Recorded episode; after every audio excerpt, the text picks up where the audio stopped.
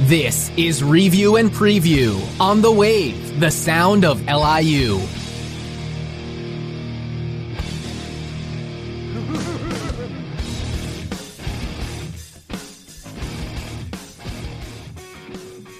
Good evening and welcome to Review and Preview, folks.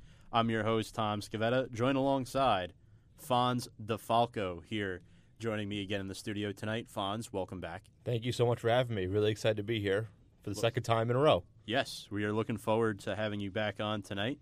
A quick reminder you could listen to our show on liuwave.org. This is our final show of June. Fridays, 8 to 10 p.m. We are back after missing last week. We have a dark episode that was up on this Monday, actually, June 24th. Just my thoughts on the NBA draft. You can listen to that on anchor.fm slash review and preview. That is our podcasting site. Go check us out to catch up on any missed podcast, even from two weeks ago when Fonz made his debut on the show. Follow us on Instagram and Twitter at review and preview. Podcast number 64. The show's been going strong, though, for eight years running now. So, a lot of history behind it. Let's get right into things. So, Fonz, Yes. both Mets fans. Yes. Uh, yes, yes, we are. and, you know, we say that with much regret.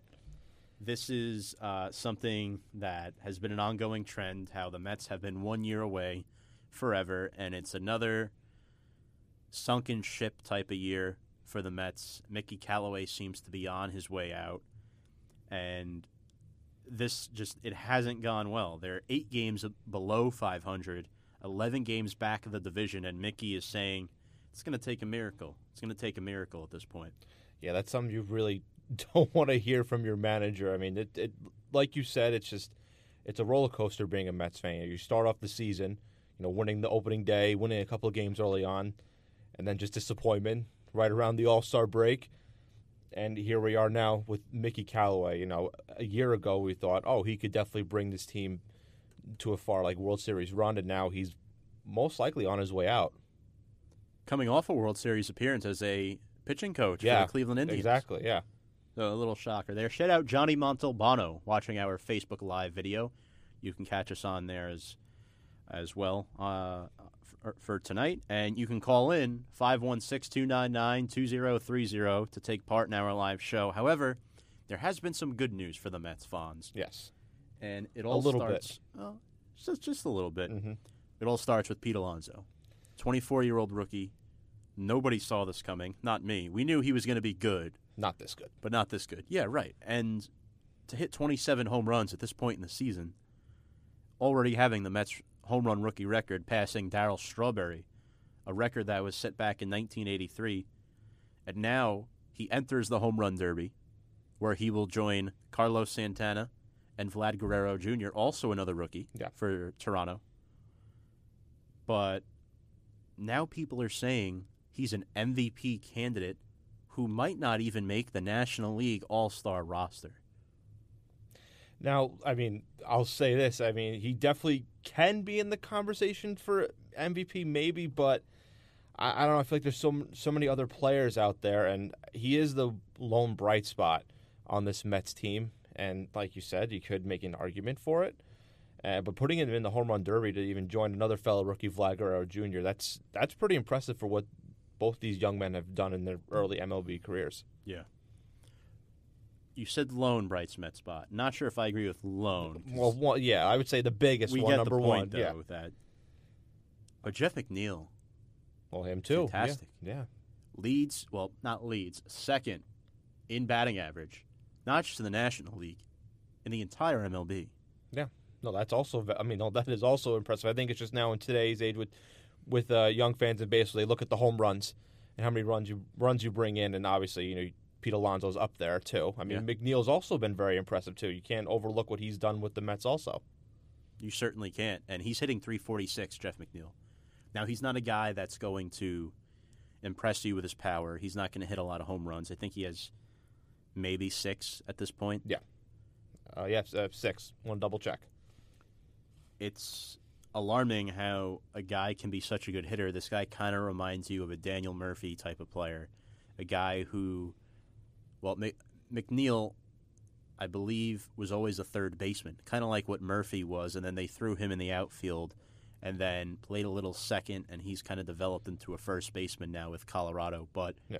uh, McNeil's developed into. I mean, he can- yeah, it shows you can please can play both positions. and he you can move reminds me a of a. Murphy type player. That's a good comparison. I, I like that comparison. Yeah. Hopefully, uh, he he doesn't leave like Murphy. You know. so the hitting has been okay this Yeah. season outside of those two guys who have been great. You know, they brought in Robinson Cano, who has underperformed so far. He's Yeah. battled some injuries. and we were all excited to have Robinson Cano in a Mets uniform. Just really hasn't lived up to the expectations so far. Really. They brought in J.D. Davis to be a bench player who has been relatively good, I would say. Dom Smith has taken the next step in year number two. He's definitely improved a lot. I'm very impressed with what Dom Smith has done, even after his his rookie season, where it was a little bit up and down. But he's he's really turned it around in his second season. And now this this is a guy who plays off the bench. He doesn't get many at bats. The Mets now trying to force his way into that starting lineup, Mm-hmm. which you kind of have the luxury of doing at the expense of injuries. Yeah. You know, no Jed Lowrie, of course. Um, it- it's there's been a Brandon Nimmo. Another guy, yeah. I mean, you can you can test him around and play around here with all these injuries. And I mean, Mickey said it's going to take a miracle. So I mean, might as well just play around with your lineup and see what works for the future. Co-host Kyle Russo was actually talking to me this week. He's like, name one good move the Mets have done that Brodie Van Wagenen has done this offseason. I named him the one good move Brodie made.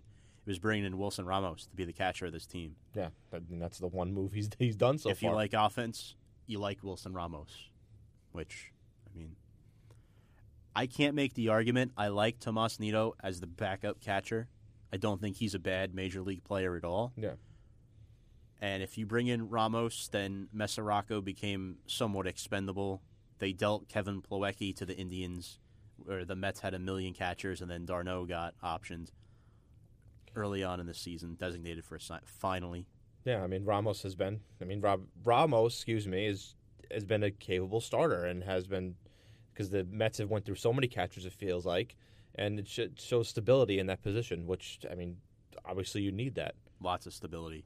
Shout out Tommy the Mac McNamara watching our Facebook Live video. Also a Mets fan, used to be a co-host on the show, Oh, okay. and we used to debate a lot about the Mets and how bad they were. Uh, Pretty much uh, sounds the same as it is today. yeah. so let's talk about the pitching. We- We'll transition to the pitching. hmm The Mets have fired their pitching coach in Dave Eiland, and the Yan- Yankee fans know him well. He used to be part of their staff. Mhm. Bullpen coach Chuck Hernandez got axed as well. This just goes to show you that Mickey Callaway, his strength as a manager is pitching, and to see his pitching assistants being let go, Yeah, that's what he was known for. you're next. I mean, it just goes to show you're not doing a good job at managing your ball club. Quite frankly, the worst thing the Mets did this offseason was bringing Jeurys Familia back on a three-year deal. yeah, you And I let him go in the first place. Yeah, Why? I never understood why bringing him back if you let him go in the first place. Maybe it didn't mean with- to cut you off, cut you off there, but No, that's I had you're to throw good. it out there. maybe with the new GM. You know, it's very possible that could have been it. Yeah. I'm not too sure, quite frankly, but I don't like where this is headed. Because now that contract is going to be albatross. Because now you got to deal with him for another two years, and the Mets aren't going to fix the bullpen in another two years. I'm sure. No. With the way this is headed, with a new manager likely starting the 2020 campaign, Mickey's on his way out clearly, and now the new pitching coach, the interim pitching coach, Phil Regan, who's 82 years old. Yeah, when when I saw when I I mean, listen, I'm not trying to be disrespectful, but an 82 year old pitching coach, I mean that is, man, I don't know how I when I saw his age, I was like, that can't be right. He last played in the MLB in 1972. That just I just want to let you know the last time he's played was in 1972. And last time uh, I'm looking, I'm, I'm just looking at his Wikipedia page, just double check. He last even coached in 1999 with the Cleveland Indians. It's a Mets move, Fonz. It's it's yeah, you know it really you know what? it shouldn't shock me now that I think about it. It No, really, it it really, really should now, shouldn't. now that I think about it. It really should not shock you at all. That's just how the Mets are. They do these dumb moves and they sign two year band aids like Jason Vargas, and that's where we're at. So let's Uh. talk about Vargas. This segues into the debacle that occurred last week with Yeah. Vargas and Callaway. Yeah. And look, you've already proven to us you're a bad manager. You crack under pressure. You admit mistakes days late. And it's just funny because beat reporter Tim Healey was asked to be removed by Mickey Callaway live during a press conference. Yeah. And then he was later threatened by Mets starter Jason Vargas. That and he and he stated, "I'll knock you, you know what, out." Yeah, that's it's really not really professional to say. I feel like as a, as a I mean, really in any level of sports, especially to the media, who's just going there, just doing their job, just trying to get a quote for their stories. This is horrendous. Yeah, eh, it's it, really it, it really is. I don't understand why you got to do this to your team. You're already struggling. I don't understand. You lose these games that you should win, but then you split with the Cubs. They played well in the Dodgers series, I thought. Yeah. And then you just have this three and eight road trip in an eleven game span. And then back to this Vargas thing for a second. Both were fined. Neither will be suspended. I think they Brodie Van- ten thousand each. Think so. Vargas is ten thousand. I know that. I don't know how much Mickey's is. But Brodie just labeled it as childish, disappointing, regrettable. Yeah, no, I did. I mean, I do agree with him. It is. It is kind of childish the way like you reacted. It wasn't a per. This guy wasn't. The Newsday report wasn't really personally attacking. It was just asking a question like, "What's going on with the team? What should you do?" It wasn't anything personal. So I yeah, I agree with with uh, Brodie here that it is a little bit childish. And if you're a beat reporter, Tim Healey, this puts you in a precarious predicament here Mhm. Where now, like, what happens when you deal with these guys again? Yeah, you don't. You wouldn't want to do it. You, you really wouldn't want to go to another post game press conference or whatever to even get quotes from them.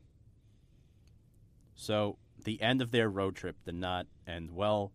Mickey Callaway somehow made it back up the turnpike because the Wilpons won't do anything. Uh, the Mets lose two out of three to Atlanta. They tie the series with the Cubs two to two, and then get swept by the Phillies. Yeah, that's just really it's The Mets have lost five straight games, and they're losing tonight right now. I believe they're losing three nothing now. I think Donaldson had a sacrifice fly that he did. drove in a run. it's just the, it's just the state of the Mets. I mean, we can keep talking about this. I mean, I I know I've been only here for two episodes. It feels like you've been talking about this every every Friday night with these with these uh, New York Mets. Hair color's changing, Fonz. Yeah, Gonna end up like Todd Frazier. No offense, but I mean, did you see what Francesa said about this team? uh, what what what did uh, what did Francesa say about? I didn't team? watch the video, but I was talking to Hank, who has called in on the shows periodically, and Francesa just ranted like, "Just get rid of them all, like just clean house." I mean, honestly, he's not really wrong. I wouldn't mind just hitting a fresh reset button. Maybe even keep you know uh, you keep Pete Alonso, obviously McNeil, keep two other guys, but just clean house completely. Uh, you know, I actually do agree with uh, Francesa here on that one. Just reset everything. It's horrendous. Um, so this week, the Mets played down in Philadelphia, and three days in a row, the Mets held the lead heading into the eighth inning, and three days in a row, the bullpen blew the game.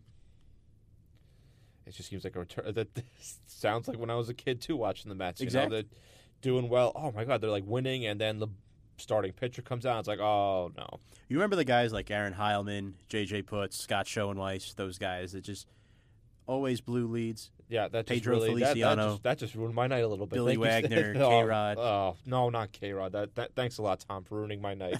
Bringing up K Rod. This is review and preview, folks, here on liuwave.org.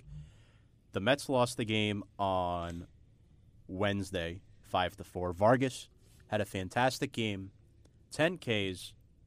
Mets lead four to one, then gave up three runs in the bottom of the seventh, which tied the game, and then the Mets end up losing in the bottom of the tenth inning, thanks to who else? Former Met Jay Bruce with a walk-off RBI double. Far from excellent work by the Mets. That had to hurt though with the Jay Bruce walk off double. Out of It all did. guys, Yeah, right. It's that that hurts. tough. Jay Bruce, uh, he, yeah, He started the season out in Seattle. That's So, right. That's yeah. right. And he got uh, he wasn't in the Cano trade. Was he in the Cano trade? He was in the Th- Cano That trade. was okay. That's what it was. It was him, Kelenic, a few other prospects sent to Seattle. I think Swarzak was part of that deal Mhm. for Cano and Diaz. Everybody was raving about Diaz. Some people were indifferent about Cano, but even Diaz has struggled. Yeah. And Diaz was looked at as like the the young piece that like, excuse me, that like oh yeah, Cano's good, but wait until Diaz like you know starts to get going and stuff. He's going to be really good, and it really hasn't worked out for both players. Speaking of Diaz getting going, he sure got going yesterday. Uh, Thursday, the Mets lose six to three after leading three to one in the top of the ninth. Our all-star closer in Edwin Diaz gave up five runs in the bottom of the ninth inning. Air quote all star. Jean Segura hit a walk-off dinger to drive in three runs, and that's how the Mets' week ended. That's it is there's no excuses for what's going on at this point. It's Really, I- laughable, I'm, Fonz. I- I'm I'm at a I'm I'm at a loss for words. I really have nothing else to say about this. Well, that leads into tonight. The Mets return home to Citi Field. Mickey Callaway is still the manager of this team. For how long? That's the that's the the bigger question here. Yeah. That is true. The good news is Peter Alonso just hit his 28th home run of the season. Thank you, Pete, so much for at least. Pistol Pete. Thank you so much, Pete, for at least giving me some hope Red Eye. Yeah. in my Mets fandom here. So thank you, Pete. Listen, got to do what you got to do. A solo shot after the 349 feet. Wow. Yeah. He's hitting them out. I think he has 15 over 400 feet this year. That's that's pretty impressive. Yeah. Wow. which has been insane because the DeGrom is on the mound tonight, and the Mets al- already given up three runs in the bottom of the fourth inning. I mean, it's just unacceptable. And that home run was the Mets' first hit of the night. Well, at least I, I just again thank you, just Pete, for just giving me some hope Yeah. and letting me enjoy watching a game or listening to a game here and there.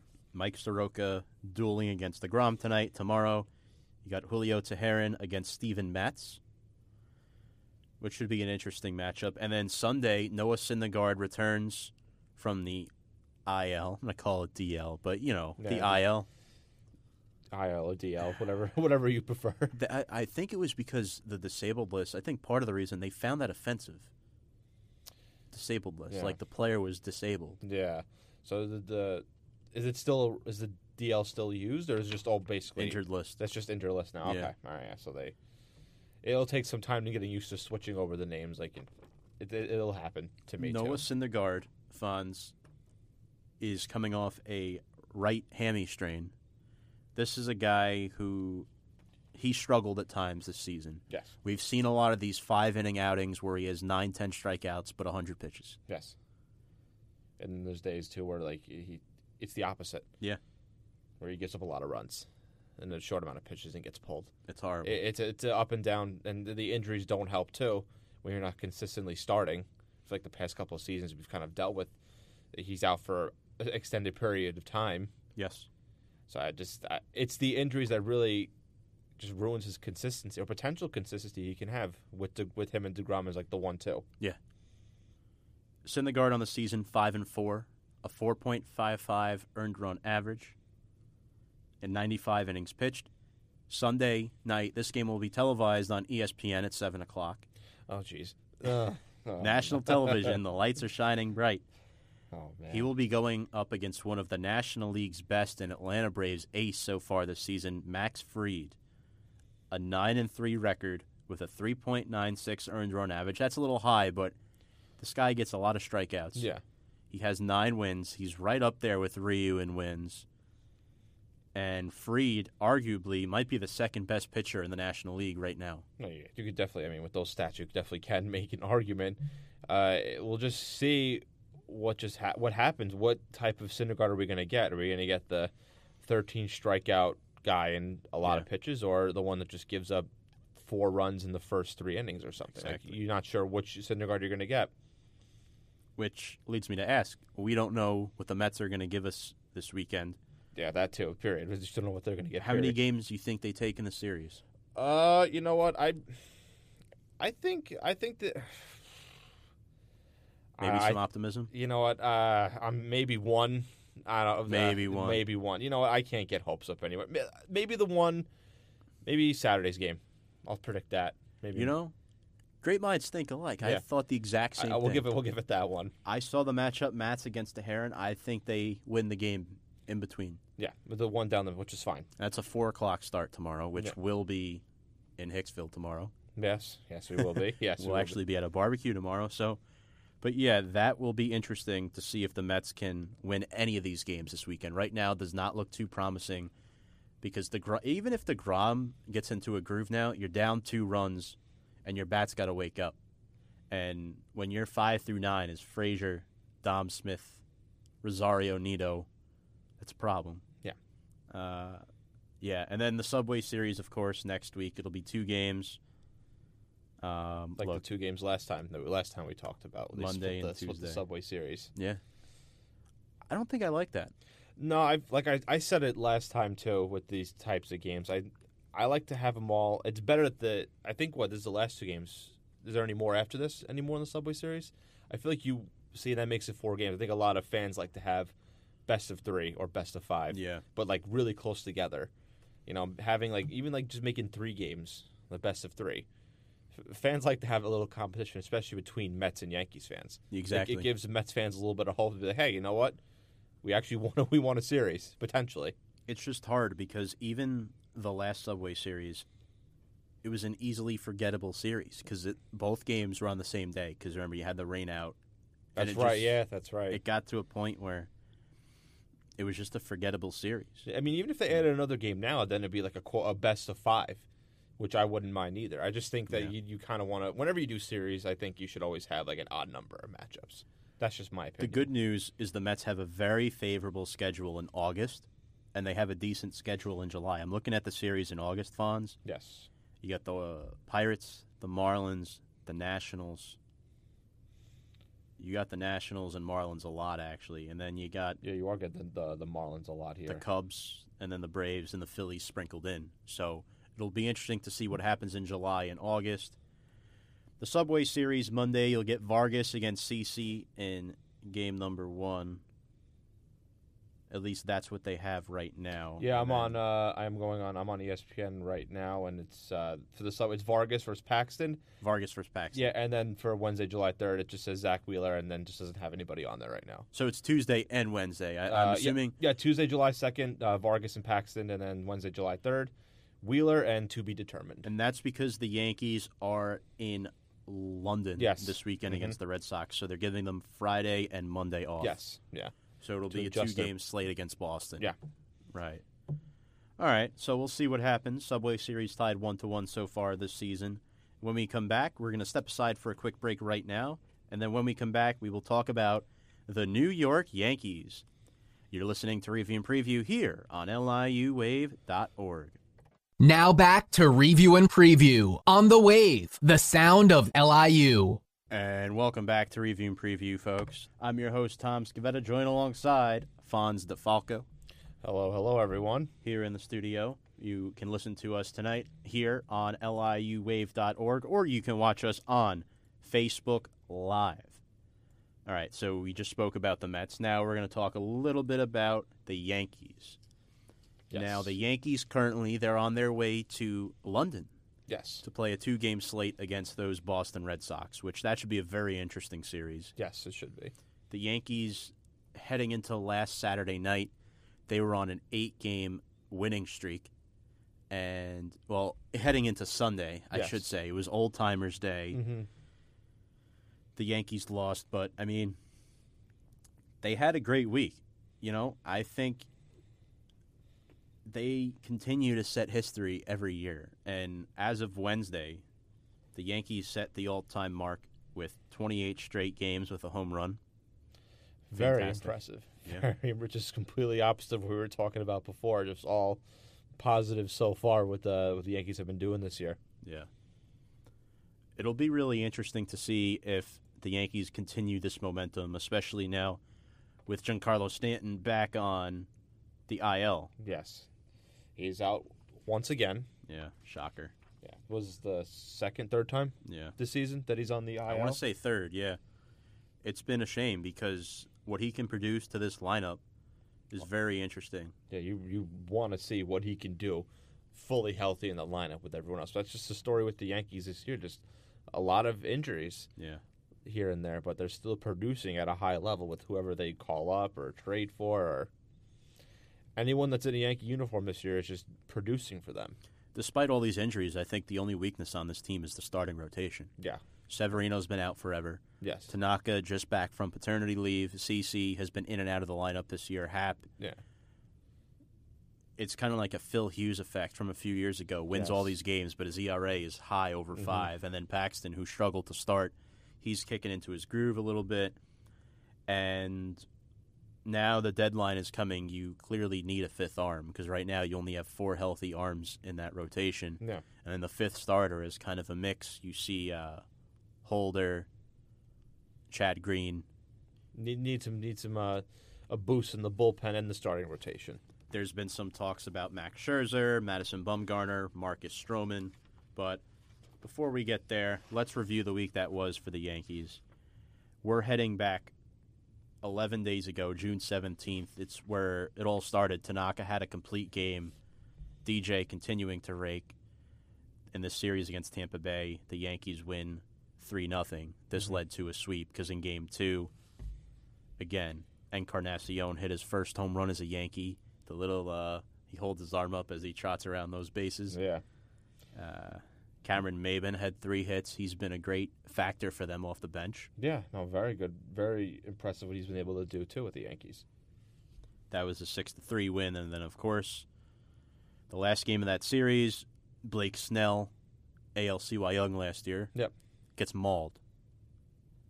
Pitched a third of an inning, gave up six runs, had four walks. Yankees ended up winning that game twelve to one. Sabathia was great. Six innings pitched, one run, seven strikeouts. That's a typical CC start. That's what you'll get at his best at this point. Yankees sweep the Rays, and now the Rays lingering, fighting for second with Boston. Yeah. So we'll see what happens. This leads to a series against Houston. A four game set against the Astros. This could be a potential ALCS preview. Potentially, yes. Yankees continue to rake. Four home runs. DJ LeMahieu, Gary Sanchez, Encarnacion, Gleyber Torres, and then Nestor Cortes Jr. with the win. And then Chapman with the save for a 10 6 win. This led to last Friday. Astros, Brad Peacock, fantastic game as 11 strikeouts, but the Yankees still win. Paxton went just five innings, but had seven Ks. Sanchez and Torres each hit two run homers. Yankees win four to one. I mean, I'm sorry, when your pitcher throws 11 strikeouts and you can only get him one run, that's kind of like a Degrom effect. Yeah, It's just not right. I read that. I'm like, huh, sounds like a De- sounds like Jacob Degrom. The first thing that popped into my mind, Fonz. Yeah. Not sure. Uh, not sure I'm a fan. But the third game of this series, which was on Saturday, Tanaka got hit around a little bit, but Holder, as appropriately said, holds the game and gets the win. Nailed it. Yeah, he was great. Um, and then Stanton had four RBIs. That was a Stanton four RBI game. Urshela and Romine each hit a home run. Yankees win seven to five. And Fonz, why don't you analyze this uh, June twenty third game while I take this call here? No, I'm sorry. So Houston, with the uh, nine was a nine four victory. Verlander seven innings pitch, nine strikeouts, allowed three runs, four home runs for the Astros between Altuve, Alvarez, Urel, and White. And they well the Yanks Yanks win the series three one, but this last one was not really successful for them. That allows uh excuse me, they allowed eleven hits, eight runs, and only three home runs and only four innings pitched. Yeah, it was another terrible Happ start. Yeah, but uh, but they won the series three to one. They did. And then this translated into the Toronto series. But before we get there, we do have a caller. Oh, look at that. My first caller experience here. So we are going to have this on here. Caller, please state your name and where you are from. This is Hank from Westchester. Hank, how's it going? Can can, can you hear us? Yes, I can. Loud and clear. It's going great. How about you? We're doing good over here. I can barely hear him. No, I can I can hear him. See. Oh no, no, I think we lost him. Let me try that. Hank, All right, no, I'm, I'm still here. I'm I here. hear you now. Good. yeah, perfect. perfect. Sorry about that. Oh That- no, no, no. Not, you're, you're fine. I was here all along. No, good. I just forgot what. I was.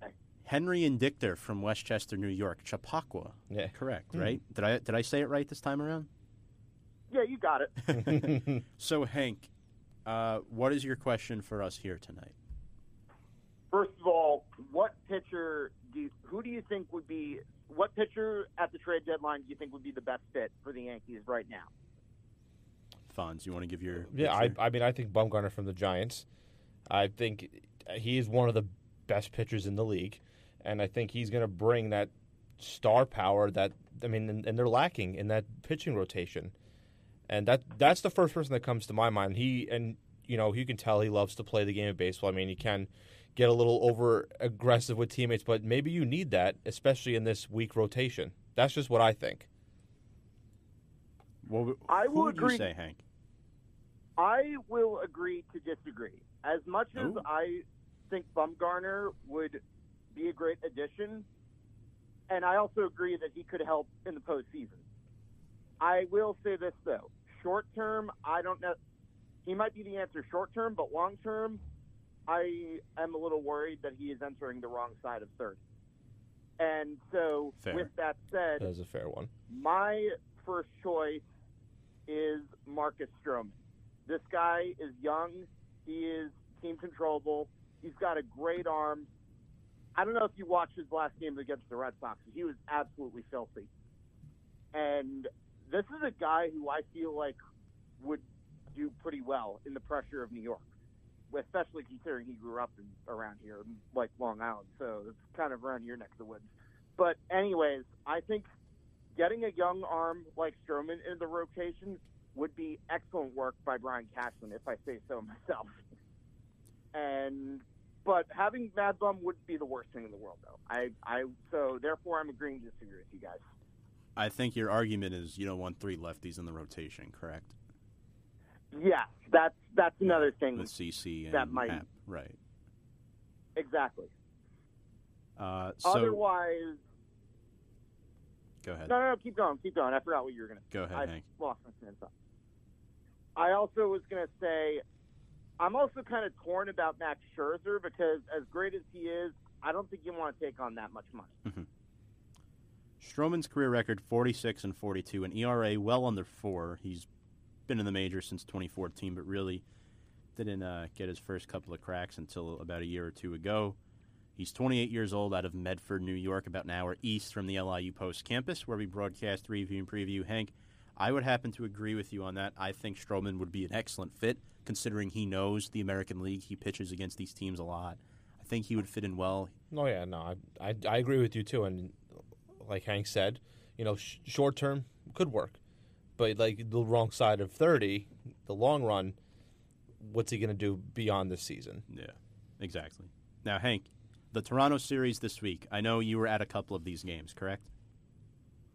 Uh, the only one I was able to make was actually uh, Tuesday, but I did go to one of the Astros games as well. The Tuesday game that Oh, yeah. was June 25th. It was, Uh, yeah, it was where they hit the four home runs. Um, LeMahieu, four, yeah. Judge, Encarnacion, and Torres, right?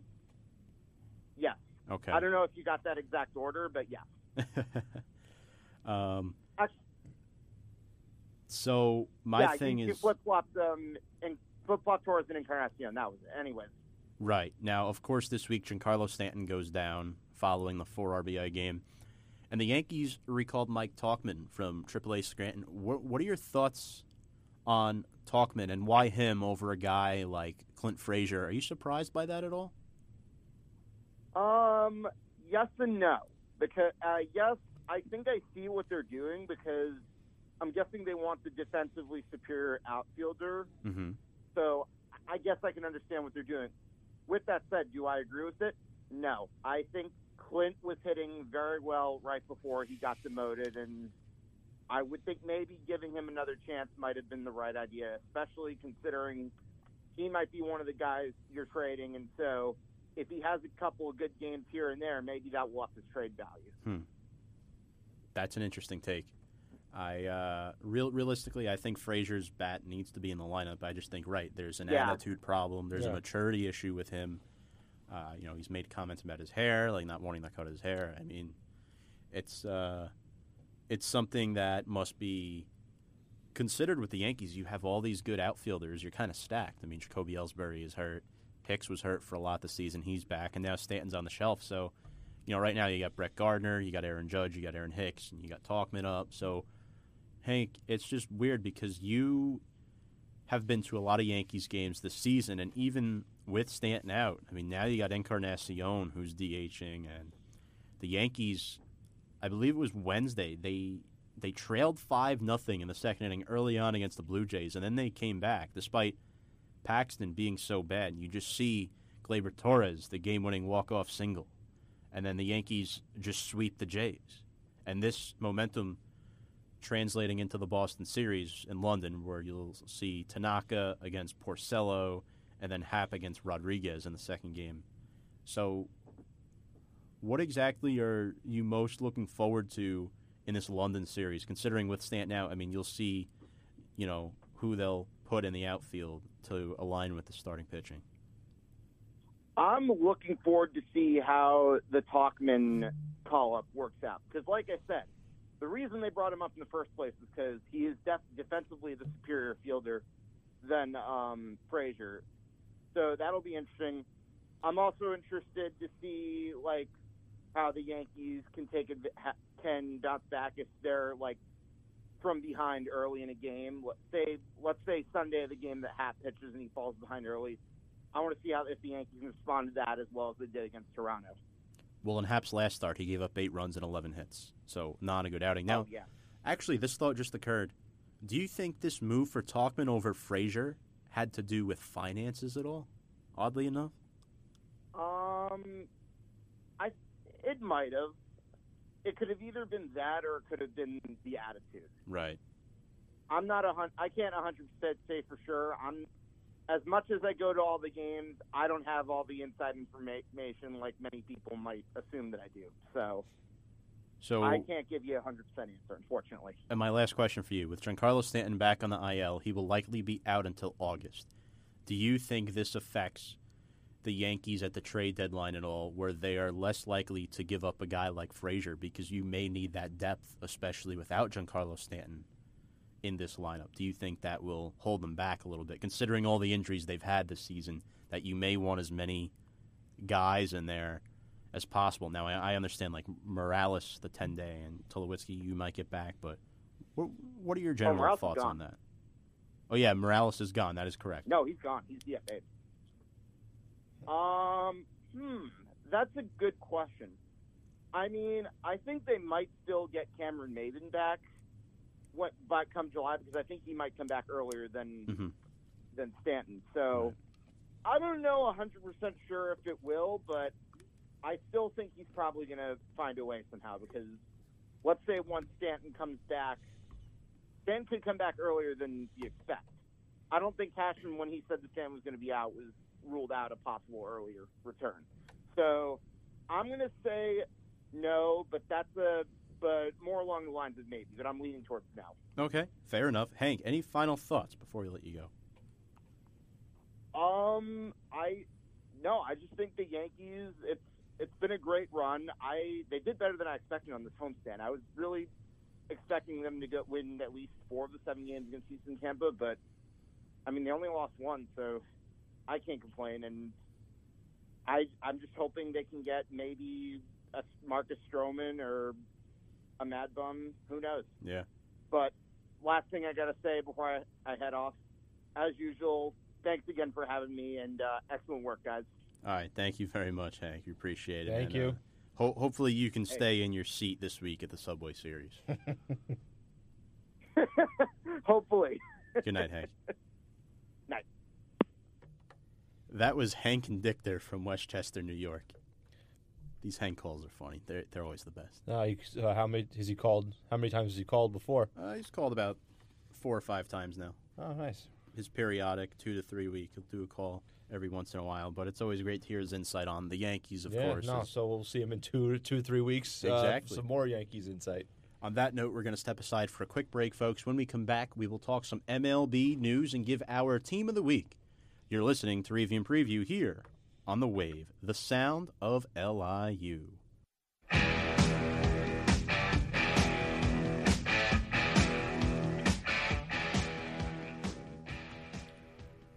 Welcome back to Review and Preview, folks. I'm your host, Tom Scavetta, joined alongside Fonz DeFalco here Hello, everyone. in the studio. Welcome back. And just a quick reminder, folks, you can listen to us tonight here on liuwave.org. You can watch us on Facebook Live. If you have any questions, you can call in. Our number is 516 299 2030. Feel free to take part in our live show. Fonz, let's get some MLB news Yes. this should be very interesting. Uh, so far this year, the strikeouts have heavily outnumbered the hits. It's the first time in a while. Yeah. And you're seeing it translate into the teams with the best pitching are having the most success. And the Dodgers, best team in baseball right now at uh, 55 and 26. Guys with Ryu, Clayton Kershaw, Rich Hill, those guys have been great for LA this season Definitely. and the way Cody Bellinger's handled the bat, leading this team with Max Muncy, Verdugo, Chris Taylor, Justin Turner. An overall solid team and all sides, really. Pitching, fielding, batting. They're just overall a, a very good team, and it shows. They seem to be the ideal World Series favorite right now. Yeah, I would it's say. just, it's just you know the the one thing to, just to go on the other side here. You know, it's just how can they go in the postseason? That's always the question, especially late. I mean, they have made it to World Series, but they never won one. So that's also that's just the question: what's going to happen when uh, October rolls around when it's in World Series mode Yeah. or playoff mode? It'll be interesting to see, and they have their hands tied tonight against the Colorado Rockies out in Colorado in a game that Ryu is starting. Uh, MLB best ERA 1.27. He has been absolutely fantastic. And on the mound for the Rockies, Senzatela. So that should be interesting. And the Rockies have a good lineup. I mean, Blackmon leading off, Ian Desmond, Dahl, Nolan Arenado leading All Star voting. Of course, the former Met Daniel Murphy, uh, Chris Iannetta catching, McMahon, top to bottom. They're they have a fantastic lineup. They compete with the Dodgers, and I think the Rockies might be that number one uh, wild card team. Yeah, no, definitely in the a little bit behind in the in the division division leaders, but definitely in the wild card run. Yeah. Now the team funds that has surprised me the most this season is the Minnesota Twins. I think they surprised all of us. I don't think anybody saw this coming. Yeah, if you told me in the beginning of the year the Twins would be right up there in the one of the best uh, records in the league, I'd be like, uh, "You sure?" Uh, I think you might be going a little crazy, but no, they they're uh, right now in overall standings. They're third, or they're tied for second, really, with the New York Yankees at fifty-two and twenty-eight. Yeah. very impressive what they've been doing. They've been great. Jake Odorizzi, starting pitcher, one of the leaders in wins. They're hitting. Their big three: C.J. Cron, Eddie Rosario, Max Kepler. They've hit a lot of home runs. Uh, speaking of home runs, an MLB best 149 home runs through 80 games. They're starting to even out a little bit as they're trying to get towards that Yankees record. I don't know if they're going to quite get there, but they'll come close. They'll definitely be fighting towards the end. I think. Yeah. Twins are a solid team. They have a solid eight game win above the Cleveland Indians. They have Berrios as well. I completely forgot about him, Jose Berrios. He's been great, seeking his seventh quality start in a row tonight.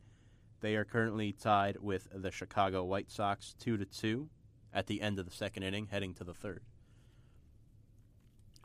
And of course, Jorge Polanco. He's been great as well. Yeah, I keep forgetting better- about him. Another guy who flies under the radar. He might A crack lot- the All Star lineup. a lot of guys that aren't really necessarily household names to the common baseball fan. But it just with the way they're playing now, it's just very impressive. Yeah. Their backup catcher though, Astudillo, hit the IL. He's fantastic. He's he's quick and he's huge. He's like almost 300 pounds Wow. for a, a backup catcher. Yeah, he's uh, he's up there for sure. But he's been great. Speaking of the Minnesota Twins, they have a couple of guys in the All Star voting, and Yes. one in particular leading at first base, C.J. Cron. Yeah, no, very. Again, another uh, just uh, one of the stars for the Twins, and the reason why they have one of the better records and surprising team in the MLB right now. I'd agree with that, Fonz. And you look at Cron, you, you, you hit 17 home runs, your name is going to be up there. Yeah. He's always had power. He played for Tampa Bay last season. He had the power. It's just now he's putting his bat together. His average is in the high 270s. He's lurking around 280, which is for a power hitter, that's very good. Yeah, That's around where you want to be 280, 285 at worst. And I think you're comparing. I don't want to compare this to like a poor man's version of Aaron Judge, but that's kind of like what it is right now with Cron. Yeah. And I think a lot of people are surprised to see his name there. So, but props to him. Yeah, very, very good for him and the whole Minnesota Twins organization for what they've been doing so far. Yeah. Schoop as well at second base. Jonathan Schoop. Completely forgot about him. Sano at third. You see, it's what you're saying. It's just a bunch of guys that No name guys. you completely that that yeah for the common fan or even hardcore fans that you break. Oh wait, they have this guy. Oh wait, they have this guy. You you learn something new with the team. I feel like every time you see him play. Bad Joe coming, but a bunch of misfits. Maybe they watched Toy Story 4 together already. Yeah, I haven't seen it yet. Don't spoil it for me. I got to see it next week. It should be fun. Other All Star starters for the American League: Jose Altuve, second baseman, fantastic. Also representing the Astros, leading at third, Alex Bregman. For the Yankees, you got Gleyber Torres in there at short, Gary Sanchez catching. The outfielders left to right, you got Mike Trout, well, Mike Trout in right field, George Springer representing the Astros as well. So three Astros starters in there, and Mookie Betts, Yeah. the outfielder for Boston. Fantastic hitter. Yeah. Former batting champion. And then the DH, Texas, Hunter Pence, yeah, very uh, reviving his career. very very good line. I mean, it a, a lot of the voting since it is, it is fan voting, the All Stars you kind of expect a little bit more of a popularity contest. So you kind of expect Betts, Trout, Springer to be your outfield. You know, maybe if it was fan voting, Judge would probably be lurking around there too. And then Bregman and Altuve, Torres and Sanchez, they're kind of all expected that they would probably be starting in the All Star lineup. But then Cron and Pence are the two guys you're like, wow, you know, they they're not just doing it on a popularity contest; they're showing that these guys are the best at their respective positions. They really are, if you think about it. Now, we head over to the National League side of things, Fonz. Yes. Josh Bell, fantastic on the season. He leads the MLB in RBIs with 70. He has 22 home runs to go with a 311 average. Milwaukee's Mike Moustakas leading at second base, although he's played a combination of positions in the infield. All over the place. But I guess for for now, he'll represent if he gets in as a second baseman. Nolan Arenado brings in his 19 home runs, 62 RBIs, and 313 average, representing third base. Javier Baez at short, Willson Contreras at catcher. Both those guys are Cubbies. Outfield, Marlins. Try not to uh, try to hold your breath here. Oh, sorry, Marlins Acuna. And Yelich in the outfield to go with Cody Bellinger. No surprise. I did much like with the AL. Not a lot of surprises here. Yeah, Uh, maybe a few here, here and there. But Yelich, former MVP, kind of knew he was going to be there with the way he was playing. Baez too, Moustakas, even though he's all over the place. But it, you kind of expected with the starters in the MLB All Star game. It's kind of a lot of expected. If they just as long as they were healthy and and playing at a consistent basis, they would most likely be starters here. exactly. What might even be more surprising is that Mets first baseman Pete Alonso fourth amongst first basemen. Hey, maybe maybe he'll come in, get in as a as a backup. You know, being in the that's fine. Maybe That's fine for now. it's stacked because you got Freddie Freeman, Yeah, you got Anthony Rizzo. he might not even Bell. make it. Maybe unless uh, I don't know say an injury, they pull out. Like if someone, one of the other that you mentioned, Freeman or whatever, just decides not to play or whatever. It's hard for rookies to get in. Nah, He's been that impressive, but he's been in the MVP talk, but not really in the All Star talk. That's insane. it's just the Mets in general. You know, Yeah. perfect Although Mets player. we did mention at the beginning of the show, Fonz, he will be participating in the home run derby with 28 home runs. And a fun fact Peter Alonso is second in the MLB in home runs, only behind Christian Yelich, who has 29. He is one behind. Right. And he leader. just yeah, he just got one today, so now it's he's at well just now 28. 28 home runs. He's he's chasing for the home run title. Yeah. It's insane. He'll be participating, as we mentioned earlier, Vlad Guerrero Jr., Carlos Santana from the Cardinals. Of course, more guys still to be named. So Uh, I we'll think it's uh, how many more is it? Is it usually six total? Is it eight? six or I believe it's eight. Yeah, and they do like the tournament. I think they they feel like they change the home run derby every They year. cha- yeah, they change the whole logistics and everything. So It's impressive. I'm impressed with Vlad Guerrero Jr. I mean, he's he's had a shorter MLB run than Pete Alonso, and Yeah. what he's been doing, he's been up for what a month and a half, I, I believe so. Like in if that. already, already he's making a huge impact. I mean, it's not even because you know Vlad Guerrero Jr. just he's been able to do it on his own here, and you know the Blue Jays might not be the best team, but he's the lone one of the lone bright spots on that team. Speaking of making an impact, the Cincinnati Reds lead 6 0 tonight at home against the Chicago Cubs. They're a team that's struggling 36 and 42 against Yeah. a Cubs team fighting for a wild card spot in the NL Central. But the return of Scooter Gennett tonight for Cincinnati, one of the elite hitters in the National League last season, finally coming back from a gruesome injury. Great to see him back on the field. Great to see him back in the lineup for the sake of my fantasy team. Yeah, And it's uh, It's all It's that matters, see right? him. Just your fantasy team. Let's end this segment with a fun fact before we get to our MLB player of the week. There is only one active player in the MLB remaining that was born before 1980. Nationals Fernando Rodney, relief pitcher. Now that is a fact. That is a fact. That is real. Which, I mean, it starts to make you feel old a little bit if you're born before 1980, or even if you're born in, in the 1980s, which these athletes are getting younger and younger and younger. So, with that being said, let's get to our MLB Player of the Week. Fonz, I'd like to start with you, and of course, around the whole league, player that you think is stu- stuck out to you most. Well, I, last time I was here, I did Charlie Blackmon, a hitter. So I'm going to go with the pitcher this time around just to switch things up. I'm going to go with Joe Musgrove, pitcher for the Pittsburgh Pirates. Uh, two games this week he played. He went 2 0 and both had a .69 ERA. Now, he gave up a lot of hits with 14 hits, but he only allowed one run. I mean, so I, it, that's fine. You know, you allow all the hits, but as long as they don't score in, it's all good. So uh, Musgrove, at one of the only pitchers here to play more than one game this week. So he's my uh, player of the week. Well, you know, it's not even that bad because he did start two games, so 14 hits across two games. That's what, I'm, that's what I'm saying. The number is high hits. compared to the others, but it, it's all good.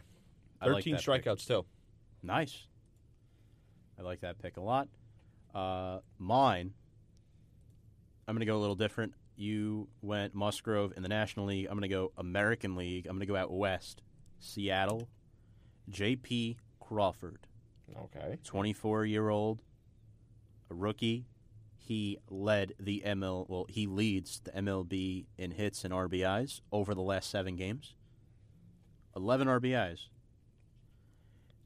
So he's he's my player of the week. He's been impressive for a Seattle team that uh, they haven't really been very good. It's a rebuilding team, but it's one of the lone bright spots they have. That's that's a solid pick. I like it. Yeah, you know, he's a really young guy, and honestly, I didn't know much about him before going into this week's show, and I looked up his stats. and Pretty impressive. Now you, you have a new fan now. Yeah, exactly. and I believe he is starting tonight for Seattle. He is. He's hitting second. 313 average on the season at the shortstop position. Two home runs, 21 RBIs on the season. So Sneaky pickup there, Tom. They're up. Sneaky pickup. they're up 1 nothing on the road against Houston, by the way. Not bad. So that was our player of the week. And Fonz, while we're here, let's just get this out of the way now. Yes. Who is your team of the week? Well, it's going to be the team that we all still don't know how they're doing this. it's going to be the Minnesota uh, Twins. Excuse me, uh, four and two this week, and it's just um, they had one two against. Uh, excuse what team is it? It's Kansas City Royals. Want to double check, and then two out of three games they won against Tampa Bay Rays. I still think I mean what they've been doing, and then breaking the home run or on the home run track record. I think they've been very good this year, and this they've been like this the whole season. So I'm just really impressed with what they're doing. I like your pick, Fonz. I really do. I think they've been a great team to watch this season. They're likely playoff bound. My team of the week Texas Rangers, Good pick. Good another pick. American League team. They're on a five game winning streak. And in the MLB, those are hard to come by because you pretty much play every day. That is currently the longest active winning streak in the majors at five games. Texas second place in the AL West, just four and a half games behind the Houston Astros, and they've won seven out of their last ten. And I really like what Texas has been able to do this season. They've been able to get you know a lot of a lot of a lot of no name pitchers. Lance Lynn and Mike Minor, their two best pitchers. We were talking about this before the show. Heading into the seventh inning, Lynn has gone six strong, no runs, two hits. Yep. What do you think about that? Insane. No, very Seven strikeouts. very impressive. Again, it's another thing like with the Twins and the Tex, the Texas Rangers, a couple of no-name guys that the common person doesn't know, Yeah. and then you have to look up and be like, oh wow, these guys are a lot better than you know than we thought. So I like your your pick of the week with the Texas Rangers. We got some good solid selections this week on players and teams. We do. And they're up 4 nothing right now against Tampa Bay on the road, not to mention. Tampa Bay, a team that's 11 games over 500. So that's no uh, that's no team to sleep on. Yeah. there. It really isn't. But um, before we step aside for a quick break here, I want to remind you when we come back, we're actually going to talk about the NBA draft. So the second hour will be a little different tonight. Majority of the second hour will be devoted towards basketball. We're going to analyze the draft. We're going to analyze these trades and free agency that's upcoming. I know, Fonz, you actually talk about this a lot on your own podcast. That yeah, you do. so just a, qu- a quick plug here. I have my own podcast, the Slickback Kickback Report. You can find on Apple, Spotify, wherever your podcast, wherever you listen to them. Uh, we just recorded one today on the, the free agency moves, and we had our own mock draft. New episodes every Wednesday and Saturday. Again, that's Slickback Kickback Report, wherever you get your podcast. All right, Fonz, thank you very much. We say farewell to hour number one. When we come back, hour number two, starting out with a recap of this year's NBA draft. You're listening to Review and Preview here on liuwave.org.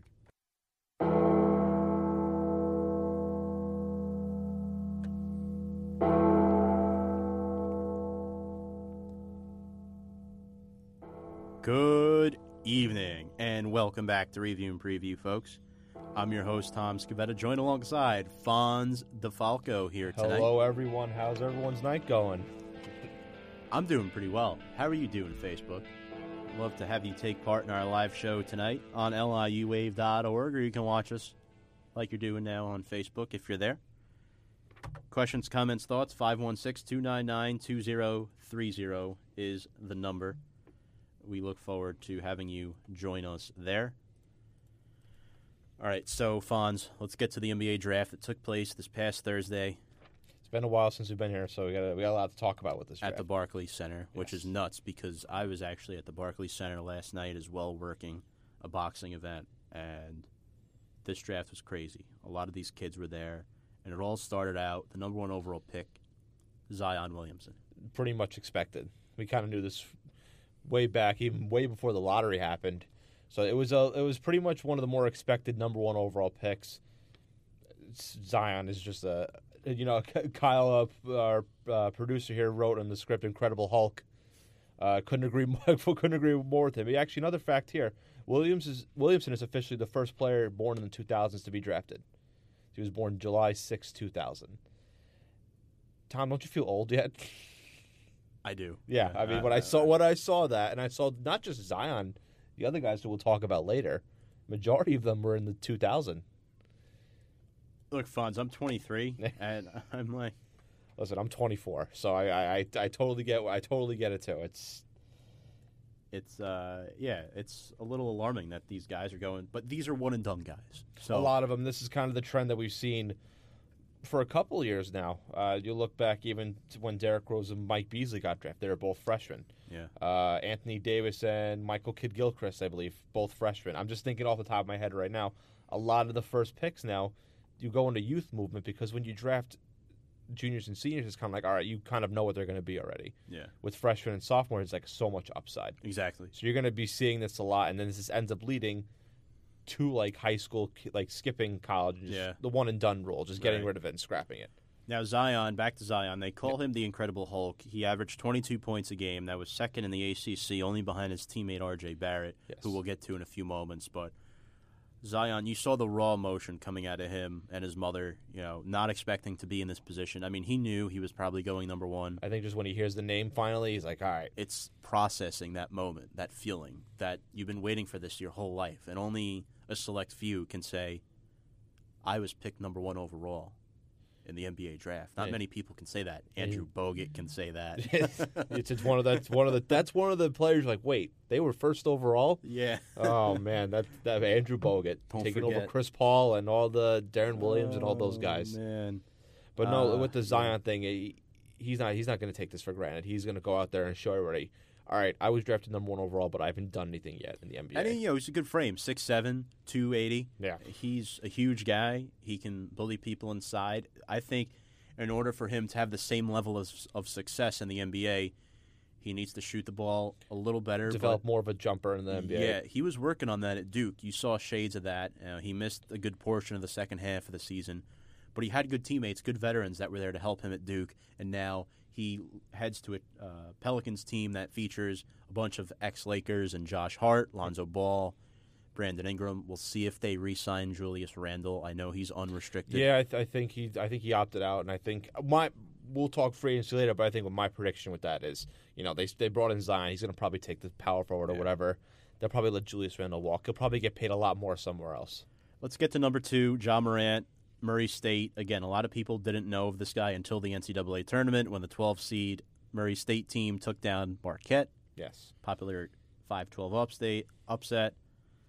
Morant was fantastic. This is a good team to take Morant because the Mike Conley trade to Utah this set this draft pick. you know, even Ja Morant. before we thought, you know. I mean, we also knew Ja Morant would be number two no matter what team lands. Uh, landed the second pick, but and then when Memphis came, I was like, oh, maybe they'll draft him and they'll eventually trade Conley after like a year or two. But they just traded him straight up way before we we all expected because I thought it'd be like a mid-season trader Right, after one yeah. year. But now, but after that, it's like, all right, Morant's gonna be the clear cut starter. They're gonna give him the keys to the franchise. He's gonna run with it. Him and Jaren Jackson Jr. I like that young That core they have there. That's that's really I, I like that. And don't forget, you got Grayson Allen. Oh yeah, they well, traded. Oh, then that whole trade probably come off the bench, and he's Jae Crowder too. So Jae they have, Crowder, Kyle Mhm. Korver. And Jonas Valanciunas. So we'll get to that too. We'll, we'll get more Yeah, free agency so, later. Yeah. Number three, you Knick fans, you got your wishes. You got to win. The Knicks select R.J. Barrett, Duke University. Thank goodness, Fonz. This man led the ACC in scoring, just around 23 points a game. An excellent shooter, a combo guard forward, and this guy is going to light it up in the NBA. He's fantastic. Yeah, and you know the back. You know, me being a Knicks fan, in the back of my head, I'm like, oh, they're gonna mess this up and take some other player that we never heard of. But they went with their. They went with what everyone wanted. I, again, we've seen that the first two picks sometimes are always guaranteed, but you never really see the third pick pretty much guaranteed. And now R.J. Barrett, people forget when he came out of high school, he was projected to be the number one pick in 2019. Dropping down two spots, it's not the worst. I'm just happy that he is a New York Knick and he's wanted to be here and he's always been a Knicks fan. So if he wants to be here and he can score the ball, let him be the star for the New York Knicks. RJ Barrett, I'd like to officially welcome you to the New York Knicks. Yes, fantastic. Love this RJ Barrett pick. Number four. This is where it got a little little interesting. Because we knew the top three, yeah, this is where it you didn't know who was going to go next. It went to DeAndre Hunter to Virginia via the Anthony Davis trade. He will be heading to the Hawks. The pick was made by the Lakers though at number four. Then it went to the Pelicans, then Yeah. the Hawks. It's a, whole, a whole bunch of uh, moves. This guy that. is an excellent defender. He could defend anybody in this league. I think 15 points a game at Virginia. He only played two years, but I like DeAndre Hunter a lot. Part of a national championship squad that featured him, Ty Jerome, Kyle Guy, Jack Salt, Yeah. Diakite. I mean, this was a great team with great players, a lot of veteran players, and he should be a fun player to watch on the Hawks. Number five, Darius Garland out of Vanderbilt to the Cavs. He only played a few games at Vanderbilt, but he I did believe it was enough. Only five game, five six game, very low amount of games. Yeah, and he's going to join a backcourt that features Collin Sexton in Cleveland, and if they bring Kevin Love back, that should be a pretty good team. Now, Fonz, my question is this: Do you see a potential Portland Trailblazers effect here, where these two try to become the next Lillard and McCollum? You know what? That, that's funny because at the on draft night, Uh, I don't know who said it, but they kind of compared that if Cleveland can develop this right, you can see Sexton and Garland do the McCollum Lillard role who plays point guard, who plays shooting guard, they can swap back and forth. I think they could. They could. I mean, that they need to maybe build a little bit more around, and we'll see what happens with the Kevin Love situation. And they have they brought another guys into the draft who we'll talk about down the line. But they can event they can be the trailblazers of the East as Yeah. far as that backcourt. Number six overall. Pick was made by the Suns, but it will likely be headed towards Minnesota. Jarrett Culver, Texas Tech. This was in exchange for Dario Saric and Cameron Johnson, number 11 overall. So Culver will be going to the Suns, right? A Culver Or be will be going to Minnesota? well, you go to Minnesota now. I'll say this: I wasn't. A f- I mean, I did like Culver going to the Suns. I think the Suns really needed to draft a point guard here, and I think they should have went with. I mean, since Garland was gone, take Coby White. They've been a team where they have players like DeAndre and Devin Booker, but the point guard spot has just been a rotation at the rotation ever since Goran Dragic, Bledsoe, and they had Isaiah Thomas. People forget they had that solid point guard rotation, and they just let them all go. And since then, they've had so many point guards. And I thought they finally should get it now with Coby White or Darius Garland in this draft, and they failed to do it. This was the first questionable pick of the draft, and then as the following pick fell into the Bulls' lap, number seven, with Coby White. The, the bull the Bulls were were so happy that the Coby White landed there. He can definitely run an offense. I think the Bulls are going with a nice youth movement. You got him, Zach LaVine, who can now play the shooting guard. I think he's better as a shooting guard there. You also have Lauri Markerin. Excuse, apologize if I didn't get his name right.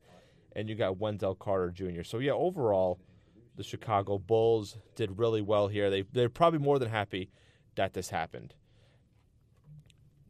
Do we have a do we have a call here, Tom? Yes, Fonz, we do in fact have another caller. Caller, please state your name and where you are from. My name is Justin Moore, and I'm from New York, New York. Hear that, Fonz? Yes, I can hear. Yeah, we're good. We're good. So, me and Justin played basketball together growing up. Oh, nice. Yeah, and Justin, great to have you here on the call. And what is your, uh, do you have any questions here you want to ask us on the show? No, I'm just very happy that I'm fu- um, on the show and just uh, being with you guys this evening. And uh, I'm really fo- looking forward to uh, speaking about uh, the NBA and other things. And uh, yeah, let's just get this show on the road. I'm happy to be here. So, you know, the Knicks finally take RJ Barrett. We know you're a Knicks fan, so we'll backtrack for just a minute. Yeah, that's fine. What are we'll your- talk more about the Knicks. yeah. So, what are your thoughts on this pick? Uh, you know, because I know a lot of fans are pulling for Zion, but number three, this might actually be a blessing in disguise in RJ. You know, uh, I was disappointed that Knicks didn't get number one, but uh, my heart was on Zion. But I'm very happy that the Knicks fell to three to get RJ. You know, RJ really didn't get credit where it's due when they uh, were at Duke, and the spotlight was always on Zion, but no one really que- questioned how good RJ really is, and he has such a high potential, and especially under the bright lights in New York. I think that he will fit in just fine, and with Dennis Smith Jr., who is still there next year, I think an Allonzo Trier, R.J. Barrett, and Dennis Smith Jr., those three players will look very promising for New York. Now, also heading to New York, Ignas Brazdeikis, the second round pick. Yes. He had 15 points a game as a freshman out of the Big Ten, which is fantastic, Justin. And uh, what are your thoughts on him? And do you like this trade? Because I know the original pick was Kyle Guy. I know Fonz was kind of looking forward to seeing what Kyle yeah, Guy no, can it do. definitely was when they when they drafted yeah, him. But the trade to Sacramento. Do you think this pick with Brazdeikis, Justin, was a steal for the Knicks at all? I I thought it was very well. I I thought that the Knicks were going to keep Kyle Guy. Um, I like Ignas. I really didn't watch him much when he was in Michigan, but uh, just watching his highlights after the draft and seeing such a threat that he is on the perimeter, he I would think he's a draft steal. I thought honestly that just watching him uh, when he got drafted, uh, from his highlights, I actually thought that he was going to fall into the top of the second round. I thought he was a way higher draft pick, but the fact that he fell to the Knicks got him at 45, right? Guy, I think he was 47. Guy was fifty five, I believe. Brazdeikis was 47. Yes, yes, yes. Yeah, Kyle Guy was 55. Yeah, close enough though. Yeah, I I thought that was a steal, and I think the Knicks really needed a guy that could be a perimeter threat that's very, very tall and lanky, and the Knicks has been needing that for a while. I think they really have gotten that since they've lost Tim Hardaway Jr. So now they got someone that's young, and uh, I think that he has a bright future with RJ, and I think under Fizz that he's going to learn a lot. Now, do you think there's anybody in particular that the Knicks should target in free agency this upcoming offseason? Now, I know injuries kind of may possibly put a hole in this plan, but what would you say is the route here if you're the Knicks? If I were the Knicks, I honestly will look for veteran leadership. They already have Lance Thomas there, but if you look at the Knicks roster, they really don't have anyone else that can be that guy in the locker room these young guys can rely on. Mm-hmm. I think that a good player to go after is obviously Kyrie Irving, coming from St. Patrick's in New Jersey, and Yeah. always wanted to. He loves playing in New York, and he always has a really big game there. I think Kyrie Irving is the first person that they should go after, and um, I wouldn't mind seeing also someone like Nikola Vucevic Mm. as well because the Knicks really need a guy that can average a double double consistently, especially for a big man. Because if you look at New York right now, they're going to lose DeAndre Jordan in free agency. I don't think he's going to be coming back. I think that they should look at a player like Nikola Vucevic, Kyrie Irving. I think um, Julius Randle is another guy. I think the Knicks should look after. Um, I think they're stocked up on guards. Uh, I see Brook Lopez possibly coming to New York, and maybe JJ Redick as well for veteran leadership. Yeah. Fonz, you're shaking your head there. Well, I mean, I I like the other guys you mentioned, like JJ Redick, and to, for veteran leadership. I just think with Vucevic, I don't know if you want to give that much money because they probably will, and he's going to get paid somewhere. I just think with what I don't know if the Knicks want to give that much money for a center like that. I mean, I personally, this is my opinion. I told Thomas before. I think Mitch Robinson is going to be a star. Now, I might be going, I might be talking crazy here eh, because I think he has the potential to be a double double machine that can also block shots. So I think if you want to, I think they should. I hate to say it, tank a little, tank again, and go back into the lottery again for potentially another, another number one overall pick. But let Mitch Robinson, Kevin Knox, and R.J. Barrett let the young guys go in. Maybe get a veteran here or there, but I, I'm not sure what to what to do. Now, I think the Kevin Durant injury kind of throws everybody off really here. That's I- just my opinion. I agree with you. And is it wrong to say that I completely forgot about Mitchell Robinson and Kevin Knox? You know what? Honestly, yeah. I mean, I think I. You know what? I almost forgot about Kevin Knox. I just True. think that Mitch Robinson. I just, I really think that he has the potential to be really good, a second round steal for them, and he showed at times that he's going to be an, ath- he's an athletic, a freak athlete, Right.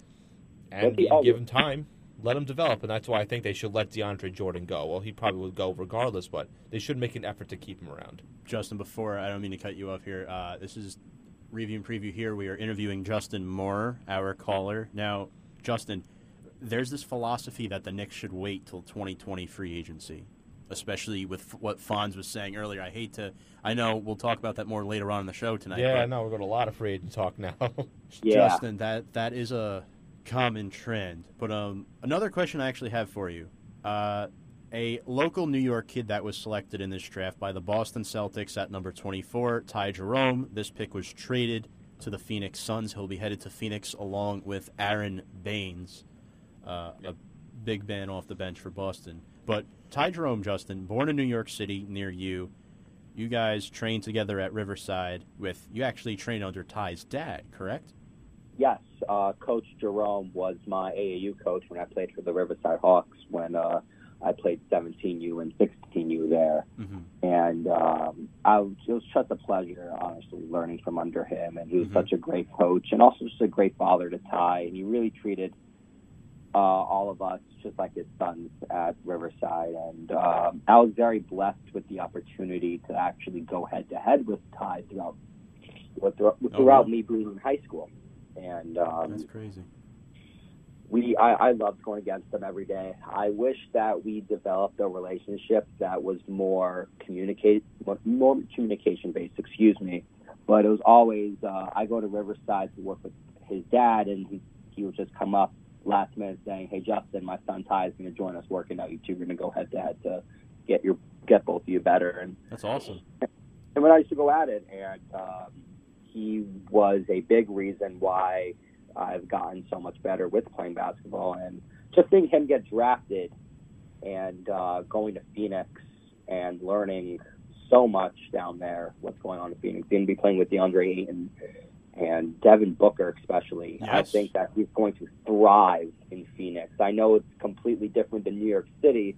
I know his dad's kind of bummed that he's not local, but um, Yeah. the Jerome family is going to be looking very promising, and uh, his younger brother Kobe is looking pretty good as well. I'm Yeah. really looking forward to seeing where his journey goes. Yeah, Justin Ty actually led the ACC this year, over five assists a game. And the ACC, a conference that produced 10 first round picks in this year's NBA draft. Now, Jerome's ac- actually an interesting story. Uh, he moved to Westchester with his mother, went to Iona Prep High School in New Rochelle, played against former Notre Dame and now Vanderbilt swingman Matt Ryan. Yeah. And Justin, Tony Bennett actually, he kept running into Jerome. I know we were talking about this a little bit earlier today. Uh, Tony Bennett out of Virginia, he was looking to recruit other guys. He really wasn't looking to recruit Ty Jerome. He saw him once, was like, okay, this guy's pretty good, but I'm going to keep looking. And then he just ran into him again. And then Bennett o- offered him a, a scholarship, actually, the only ACC school to do so. Yeah. It's just fantastic how much of a hard worker he is. Every single day, I cannot tell you, Thomas, that he would be in the gym. And uh, when he was at Iona Prep, he actually played with one of my one of my friends, and actually the same AAU teammate because we all were together. Right. And uh, he he's just a hardworking guy. Mhm. And uh, the fact that Tony he got Tony Bennett's attention, and Tony Bennett was looking at um, other players, it's just just says something about him. His personality, ever since I was growing up with him, hardworking guy. and I keep repeating that because he, this moment for him and his family, it's it was it's worth it for him, Mhm. and just to see him where he's going into the NBA, Right. perfect. I think he's the perfect fit for Phoenix. Yeah. It's just he, I absolutely think that he will be an all NBA All Rookie by the end of the season next season. Look at that. Look Wow. at that. Bringing Look, a straight take I- on here. I don't necessarily disagree with that because Phoenix, who is their point guard right now? Yeah, Who and I- it? No one. I talked about it earlier. Might be Jerome. Yeah, no, I talked about it earlier. I thought they missed out on getting a top point guard, and they like they went through a slew of point guards. Maybe Ty Jerome will end up being that solves the problem. He's for a them. bigger point guard. He played for one of the best defensive schools in the nation in Virginia. Maybe He's I a was wrong. Maybe they didn't mess up three-point this shooter, draft. Gets rebounds, gets assists. Justin, any final thoughts on Jerome here? I'm just saying again, I'm going to keep repeating, he's a hardworking guy. And I think that now he's going to solidify that spot at the point guard there with leadership from Booker and somewhat leadership from Ayton just to get himself comfortable in Phoenix. I really see him thriving in the system down there. Phoenix is trying to Monty go young. And I, and I think that Ty Jerome is really going to fit of what's going on down there. I don't think they're going to make the playoffs. Don't get Nah, me wrong, the West, West. is It's stacked. tough West. Well, it is wide open now with the Warriors kind of injured, and the, the, you don't know what the Lake. It, it, it's tough. It's wide open. I feel like, but Yeah. they could be I on the rise. Memphis- I think with Memphis in the total rebuild, and I think Phoenix will definitely be at least in the 11 12 range. I wouldn't think they're going to fall back down to second to last or 15. I think they'll improve with Ty being there, but I just don't see them making the playoffs. I really, Well, he's a winner. So Yeah, I think, I just think Phoenix went right on this one.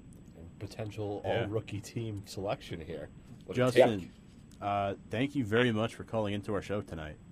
No, no problem. It's a pleasure of being here tonight. Any final thoughts here before we let you go? Let's just hope the Knicks can get someone really, really good. of course. You and me both. Yeah. All right, Justin. When we have some more time, we hope you can call again soon as we uh, get more heavy into the NBA offseason. Absolutely. I'd love to come back. Have Thank a good night, both of Justin. you. All right, Justin. No Thank you very much. That was Justin Moore from New York City. I know he talked for a while about Jerome, but th- this was a no, you, you relationship. guys, you've. I mean, you've been talking about him too. I mean, I'm glad to. With the, I didn't. I didn't a, know. a New Yorker. Yeah. And what was even more insane, he watched the draft at his Westchester home with yeah, his you were family telling me that and too. his parents. He didn't go to Brooklyn. And Brooklyn, he was probably the closest person to Brooklyn geographically over any other player that was He could have been invited. I think, right? Yeah. He could have easily been there. Justin had the take. Oh, Ju- Justin did have some hot what takes a take about, right there. about uh, Justin. You had some definitely hot takes about Ty Jerome. take of the. Whew, Look, I like it. I, I might have a hot take here. He's Phoenix's starting point guard night one. I I wouldn't. no, I mean, yeah, probably. I mean, who, who they went through so many point guards to the G League and Yeah. Tyler Johnson, And and I thought they messed up by missing out on Coby White. Maybe Ty Jerome was the better fit for them. He was the second Virginia Cavalier to be taken in that draft. Two Cavs went in the first round. His teammate Jack Salt at Virginia will be on the Phoenix NBA summer team Yes. along with him.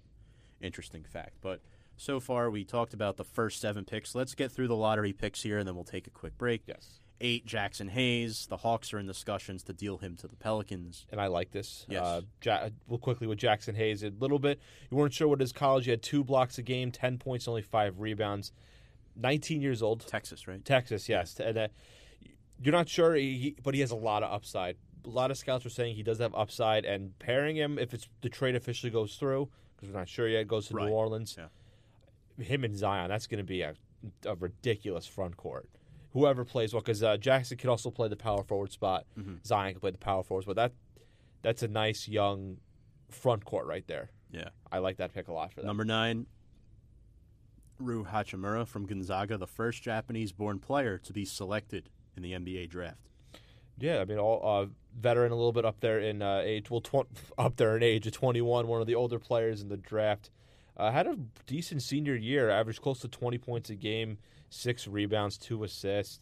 Uh, good shooter from the Yeah. three point line and reg- and regular field goal percentage. For sure. Uh, g- interesting pick by the way. I mean, not interesting, but I mean, is Yeah. the Wizards are in a complete rebuild, and this is probably the guy Yeah, exactly. that you're going to start building around because you don't know what John Wall and Bradley Beal. You don't know if he's going to get traded or not. yeah, So it's a good starting point to build around. I'd agree.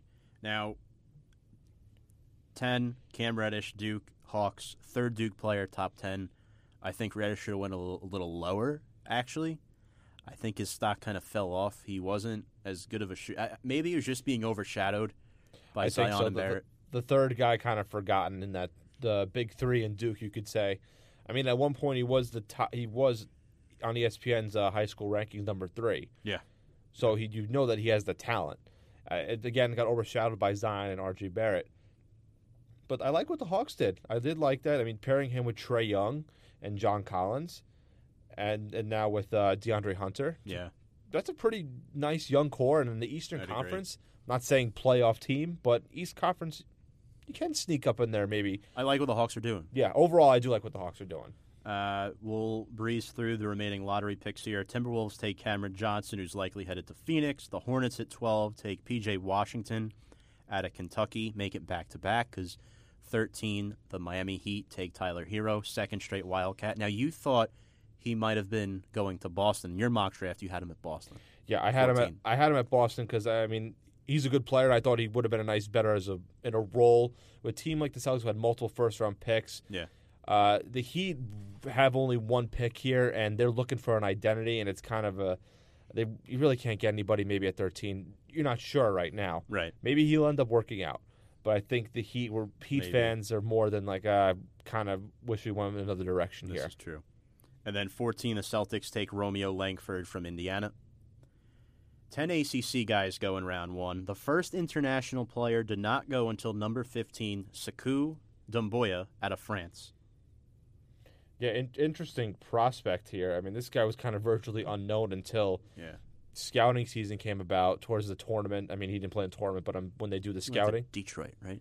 He went to Detroit. Yes, he went 15th to Detroit.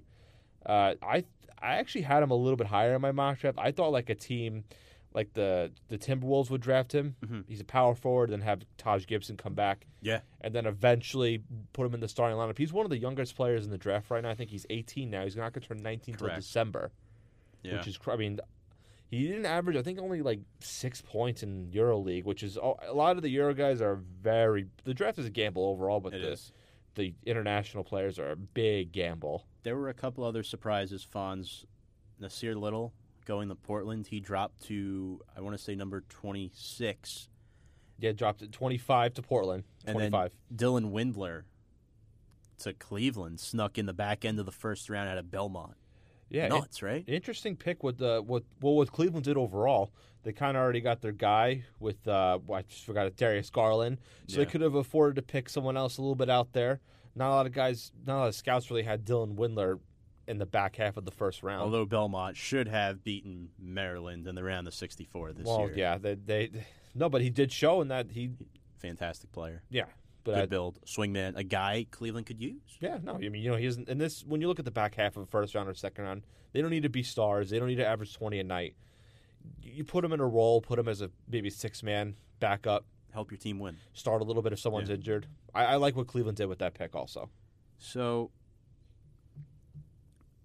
other guys, the Bucks send Tony Snell and the number 30 overall pick Kevin Porter Jr. to the Pistons for Jon Leuer. I don't think Jon Leuer has this much value at the expense for Snell and Kevin Porter Jr. Yeah, I mean, I like your take on takes on that? well, well, Kevin Porter. People, I think people way in the beginning of the year that they had Kevin Porter as a lottery pick, potentially top ten, but uh, off-court issues and maturity questions kind of had him falling here. Yeah, But he goes to a team like Cleveland who already had two first round, well, Milwaukee, but traded Detroit, and then now he's later traded to Cleveland. So that means Cleveland has three first round picks in their roster. You're not looking for Porter to be the full time starter here. You can kind of back up Garland and Sexton. I, I overall like what Cleveland did here. If Porter Jr. can grows up a little bit in the NBA, if that's the right word. I think he could be a really solid player and Yeah. show like wow, like he really was worth that I'd agree. lottery pick. So I overall, if we're talking about who had the best draft here, I would. It's between the Hawks and the Cavaliers. Given the edge to the Cavaliers, given to what they did drafting Porter Jr. and Dylan Windler with the Not the. Pelicans for taking Zion. Well, that's kind of obvious. I kind of want to go a little different yeah, with this, you know. I I mean, like it. Pelicans are number one. We'll do a star with the Cavaliers. Other notable picks, just to breeze through here. Warriors get Jordan Poole out of Michigan, Eric Paschall out of Nova, Villanova, and Smologic. The Heat take Bol Bol at 44 in the second round. He falls that low. That pick was traded to Denver, the Nuggets. Why so late? I, I think it's really kind of just the way the NBA is now. You know, you kind of want the small ball. Uh, there's no, I mean, there's no question when when Bol Bol played. I think it was only a few games. He was really good. He could shoot the three. He could block shots. Yeah.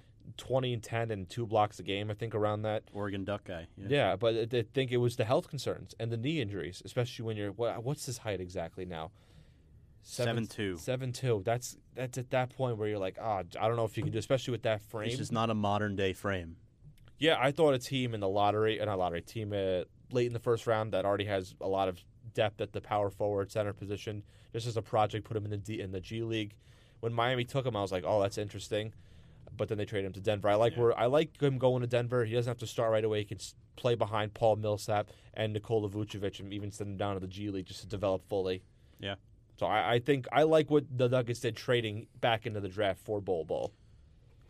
The Brooklyn Nets trade Allen Crabbe and two first round picks, one of them Nickeil Alexander Walker, to Atlanta for Taurean Prince, a 2021 second round pick.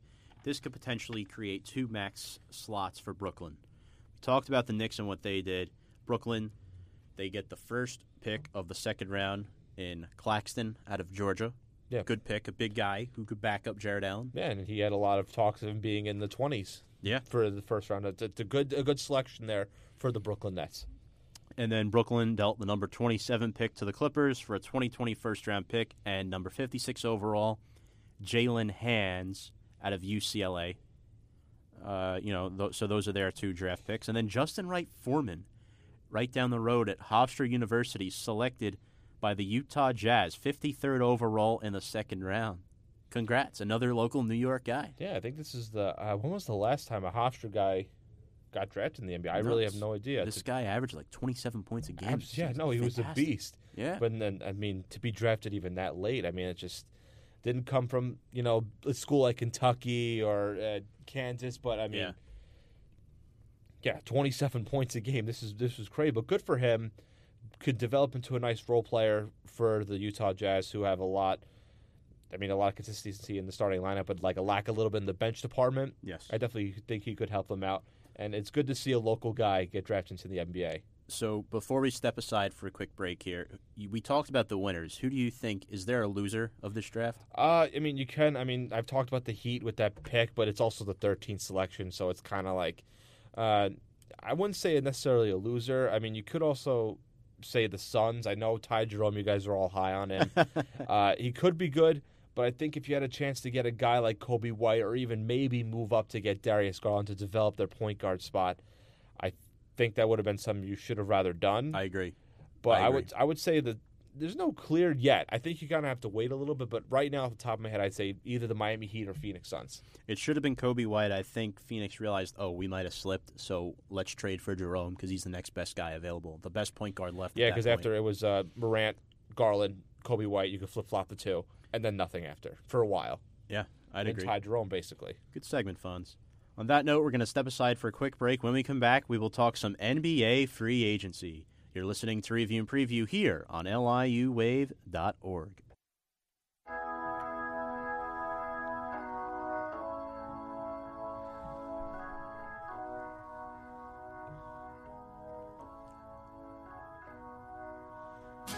Good evening, and welcome back to Review and Preview. I'm your host, Tom Scavetta, joined by Fonz DeFalco here on liuwave.org. That is right, all these rookies are doing the walk of life.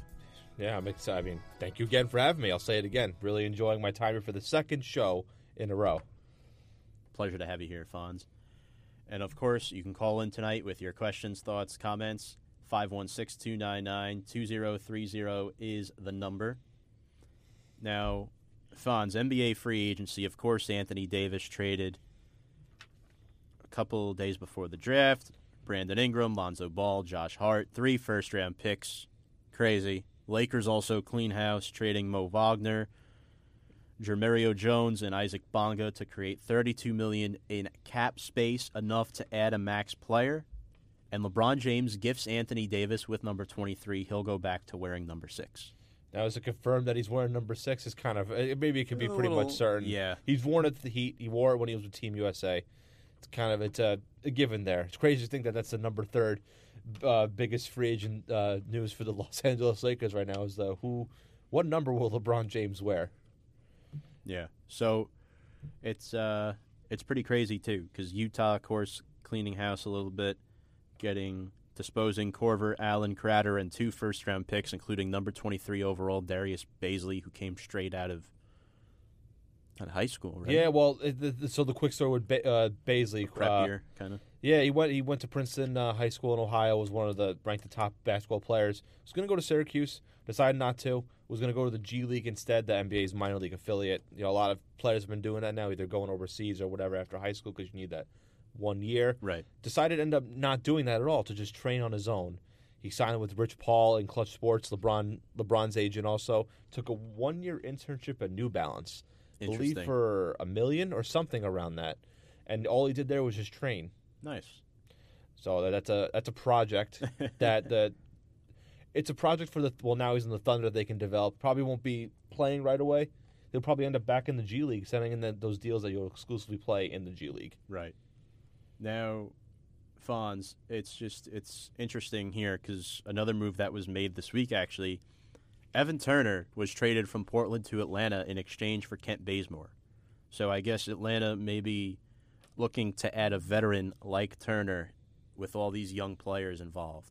Yeah, Turner's been around the uh, the league for a while now, bouncing between the Sixers, Pacers, and I bel well the Celtics too, and the Trailblazers. Uh, solid two way guard. Never really lived up to the number two selection, but he always been a decent role player player wherever he has played, and it, it helps. It can help with the the veteran presence. Could help the young players that the Hawks have, and Tom, the Hawks have a lot of young talent They on do. this roster. It's so I think. I think it's a good trade for them. And Kent Bazemore, it'll give the Blazers a nice option off the bench as a can play either shooting guard or small forward. Well, the scoring and shooting will be better with Bazemore over Turner. Turner was more. Of oh a yeah, that's what I'm saying. Yeah, it definitely can rebounder. help. I think they lacked that one step. Either if Lillard or McCollum couldn't get it done, right. they were kind of missing someone. They had like Al-Farouq Aminu who didn't, doesn't shoot. Yeah. Evan Turner who's not a shooter. Kent Bazemore will help in that department with the backup. Portland needs to worry about Al-Farouq Aminu, Seth Curry, and Rodney Hood. Those are their three major remaining free agents because Yes. they locked up Stotts, Lillard, Yeah. McCollum, and they gave Jake Layman his tender, so he'll be a restricted free agent. then, he'll, you know, he'll, he'll go back to and then also uh, uh, Enes Kanter. Kanter. If they Yeah. if they want to, you know, b- b- uh, boost up their backcourt. I like Meyers. Leonard as their backup center. Yeah, no, I mean I really do. He's a scorer, and Zach Collins has established himself as Yeah, that's also could be a too. I mean, this team. Meyers Leonard. I you know it, it's one of those things. He was drafted the same year as Damian Lillard, eleventh overall, and they thought both of them would be like the star, the the combo one two punch. Lillard obviously has worked out. Meyers Leonard has been good, but not living up. Never lived up to that number eleven slot, but still a decent backup for them. So I I, I agree. He'll probably stick around there. Maybe they'll let Kanter walk, have uh, Collins, and the uh, I just I just blanked out on his name, Collins and Leonard as Yeah. the backup or the starting center spot. Now, well, of course, with Jusuf Nurkic's injury, we don't know how well, what's going to happen. another guy I forgot too. Yeah. Forgot about him. So, Kevin Durant, let's jump to free agency. He declines his option. My thing is, can the Bulls possibly jump in the mix? Because the Bulls were just relieved of Omer Asik's contract. Finally, years later, freed up three million in cap space. Yeah, back when when Omer Asik signed a few years back, it was it, it was one of those things where wow, that's a big contract. How are they ever going to free him up? They finally be able to do it. Tom, that's an interesting point with the Bull. I didn't really think of that. I mean, they just released that he has four teams in mind: Knicks, Nets, Warriors, and Clippers. That's a good point. I didn't think the Bulls would be in the mix, but now they kind of realize they have a lot of rookie scale guys with Lauri Markkanen. Uh, I keep pronouncing his name wrong. Zach LaVine is it, is only the one that's really pricey. Coby White now and Wendell Carter on rookie deals. So I think that's a I like that. Underrated. Fonz, we actually do have a caller at this time. Caller, please state your name and where you are from. Hey guys, it's Johnny in Myrtle Beach. How you doing? Not too bad, Johnny. Yourself, Fonz. Johnny was the first ever host of Review and Preview. Oh wow, Ple- pleasure to meet you. Oh hey Vance, how are you? I think it's the first time I'm I'm, uh, I'm hearing you. Uh, I've been listening all show. You're doing a great job. I really appreciate it. Thank you so much. So, Yeah, absolutely. Uh, show's turning uh, eight years old in September. It's it's uh, crazy. I started it with uh, two other guys in September of 2011, and uh, you know things have they moved on, and then I got some other guys that came in, and then uh, four years into the show, I moved down here to Myrtle Beach, and uh, I think Tom, you were you were part of the show, or at least were uh, watching, and then you took over something like that, and as they say, the sh- uh, rest is history. Show's show's still going on. that's right. The show must go on. Now, Johnny, Absolutely. big Knicks fan, of course. And with free agency, Durant declines his option. Now, there's a lot of concern that the Knicks might not end up getting anybody of significant notice. What are your thoughts on Durant and other free agents they might go after? Well, in the beginning, I have to say, I you know, I was really pushing hard for Durant, and I was pushing really not even really for Kyrie, but I was pushing for Durant and another another star to come here. But after this injury to uh, Durant, as you know, I'm a dire Knicks fan. The best thing the Knicks could do right now is not sign anybody, and just if you want to bring in a couple low level guys, that's fine. But do not. But I'm not paying max money to Durant right now with this injury. The fact that he's not going to play next year, Right. and the worst thing the Knicks can do right now is go out and spend max money on a mid-tier free agent. The big guys out there right now. I mean, listen, I would love Kawhi Leonard, but I, I'm going to be realistic. I don't think he's coming here. I do not want Kyrie Irving here. I am. I've never been a big fan of his. He, all the reports are saying that he's going to go to Brooklyn. The Nets can have him. That's fine. I, I wouldn't go anywhere near him, and you can't go near Durant.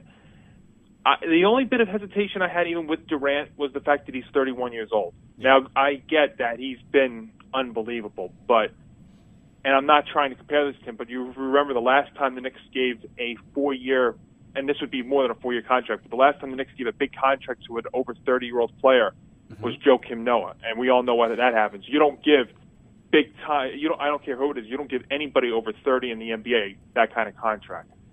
Oh, I understand Durant's 100%. a whole totally different player, and again, I'm not trying to compare Noah and Durant. I'm just comparing them in terms of their age. Mhm. But you can't go out there and give Durant coming off this injury because you don't know what he's going to be coming back from this the following year. He'll be 32 years old. You know, Right. 32 years old in the NBA is old. Very few players can still put up dominant numbers at 32 years old. Well, yeah, especially with the way So I think the best coming thing- out now.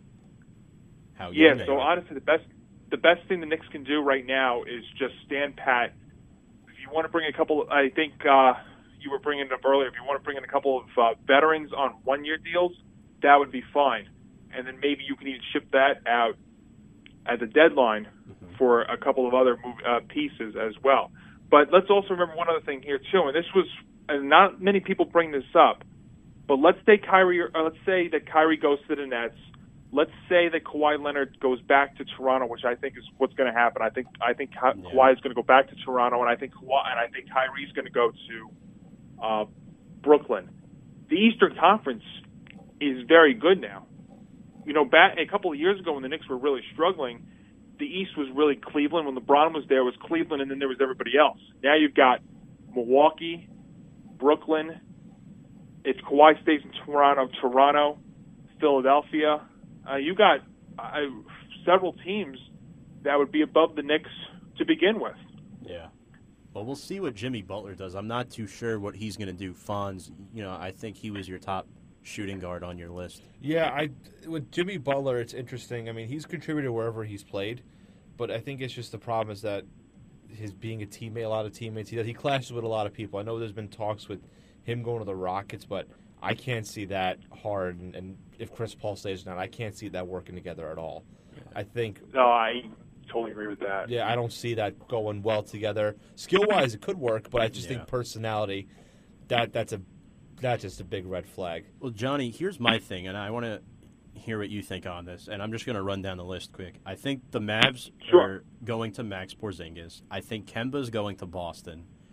Russell is now a restricted free agent, but if the Nets get Kyrie, I don't think he'll stay, which I think that would be a mistake. Uh, Boogie will probably just re-sign with the Warriors. Could possibly. And then the Clippers, that's where it gets interesting. Maybe they go after a guy like Al Horford or Enes Kanter or somebody of that nature, try to bring him in. And Mil- Milwaukee, they have to re sign Brook Lopez, Nikola Mirotic, and Malcolm Brogdon. And, they Middleton, won't and Middleton. they won't be able to do that. They have to. They, one of those guys cannot stay there. and That's- now you're talking about a team that's looking for a Ricky Rubio type of player now. The Clippers may look at a guy like Ricky Rubio, and now that's where I think it really gets interesting. And Julius Randle as well. Oh, and I forgot Milwaukee has Khris Middleton too. yeah, they're, they're, four that- of them. That's the, I think that's their main goal. They're gonna main person they're gonna try to Vuk. keep, and then Malcolm Brogdon be the one too. And then Look, Vuk, Vucevic, of course. yeah, and then Brook Lopez is All- at the bottom. All of those guys do not fit the Knicks. Yeah. One, Well, yeah. one- all those guys, all those guys you mentioned are second and third tier players and role players, and those would and the teams that they were on had stars already, and that's how they fit in. Like I'll tell you, I heard the rumor about uh, Demarcus Cousins in the Knicks. That would be a disaster. I would not go anywhere near him. And now I, I've said this before. At that point, you might as well bring back DeAndre Jordan if you're going to do that. You might as well bring back Jordan because he at least was didn't play that bad when he came over. Yeah, no, I've said it before. I'm not trade. sure if they really should sign a center. I think really, realistically, I think the Knicks should just maybe tank isn't the word, but just let their young guys develop and not really go after, like you said, not really go after any of these second tier free agents and give them the max. I think Mitch Robinson has the potential to be a star in this league. I just think you need another I leader on agree. this team. You you need you need Yeah, another but I wouldn't give him whether max. I would say give or- him a lower level. I mean, right because I don't. H- is not coming back. You got to let Trier develop. I think. Yeah, Hezonja will be gone. Mudiay's gone.